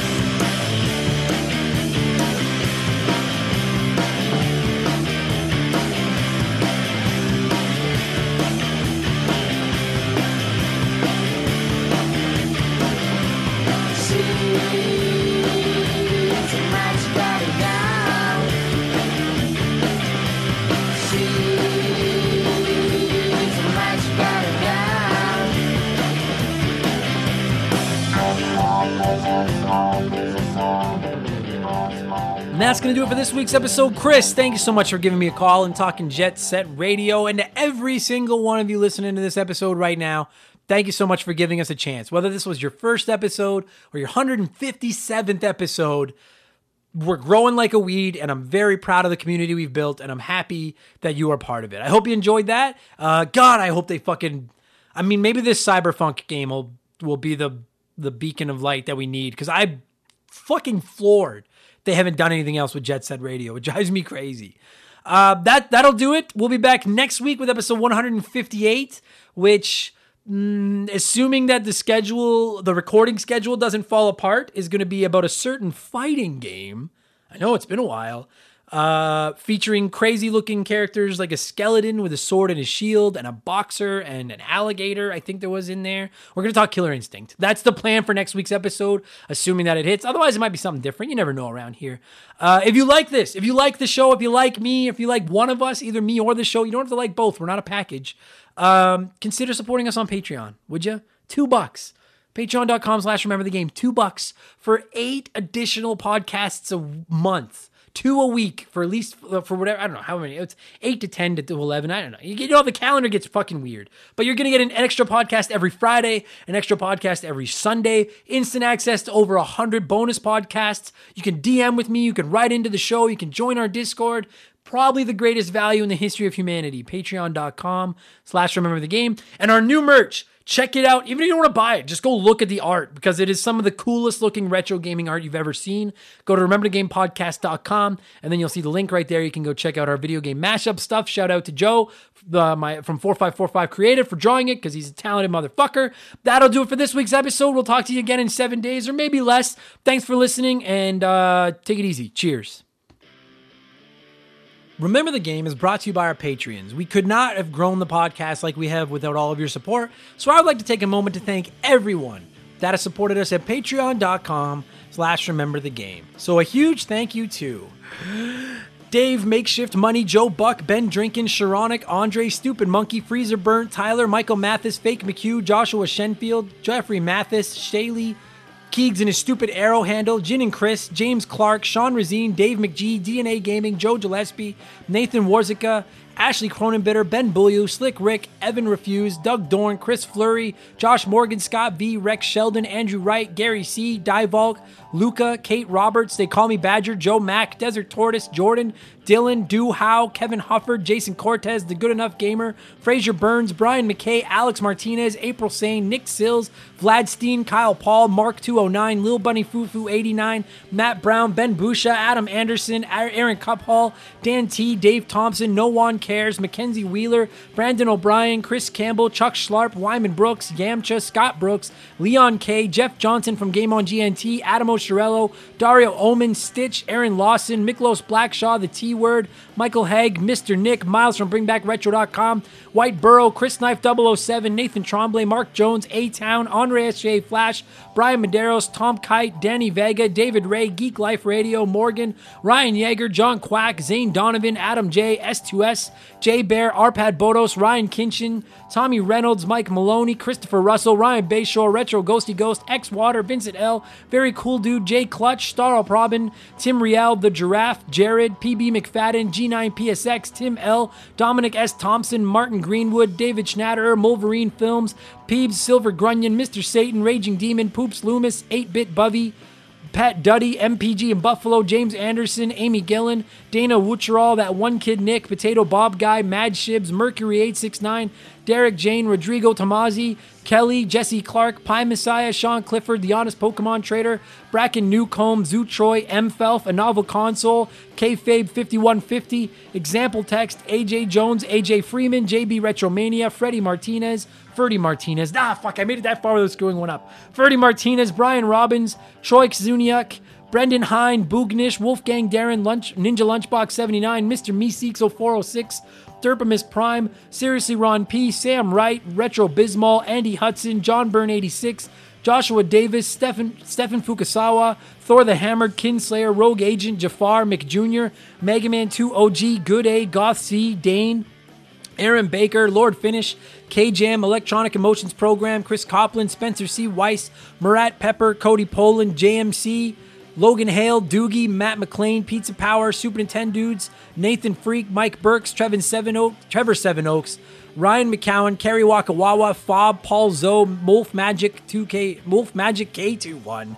Johnny CCDC, Joel LeBlond, Raul Aguilar. I worked at Subway, David Phillips, Corey Street, Gary Heather, Squints, John DeShazo, Tent Sparkster, Omega 88, Swedish Fifth, Swedish Fish, Nathaniel Shelley, Explode Processing, Captain Cool, Tim Shambo, Joseph Gonzalez, Lee Spilling, Dan Wagner, Daniel McKee, Candido, K. Cuz, Guest House Productions, Bones 02, S2 Von 5000, Titan 420, Jose E. Marco, Seth Mayfield, Tom Calvert, Chris Freeman, Kyle Bolton, Scarlett, Zonko 504, Lee Sparks, A Sharp J, Oprah's Iron Fist, Tom Maya, Adam Ferrer, L. Sock, Russell Aldridge, Chris Dory, Classic Crusade, Big G, Shannon Willis, Scott Roseberry, Karth from KOTOR, Sean Radford, Chance McCoy, Hammond Egger, Ronnie Sachs, Paul, Jeff Bergeron, Ian Watts, Dale Baker, Joe Kirby, Captain Ends Mega Man, Owen the Game, Furchuck, Super Dave, Plucky Beast, Matthew Day, Harmonies David, Game Nomad Messi, Tristan, Jerry Robinson, Emily Luna,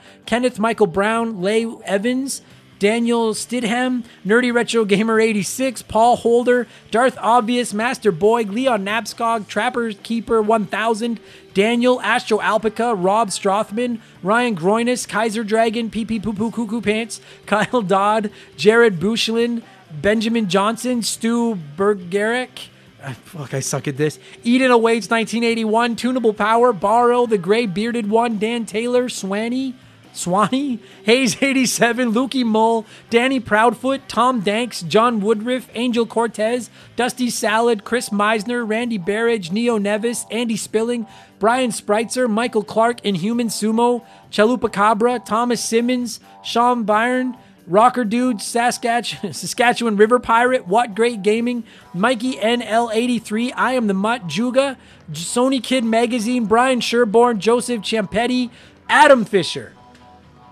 Oh my God, that's a lot of names, and I probably fucked up half of them. But thank you very much for the, the support, everybody. I really appreciate it. I'll record another we- one of these at the beginning of August, and uh, I'm sure I'll screw up a bunch of your names again. But thank you guys. You're the best. Love you. Cheers.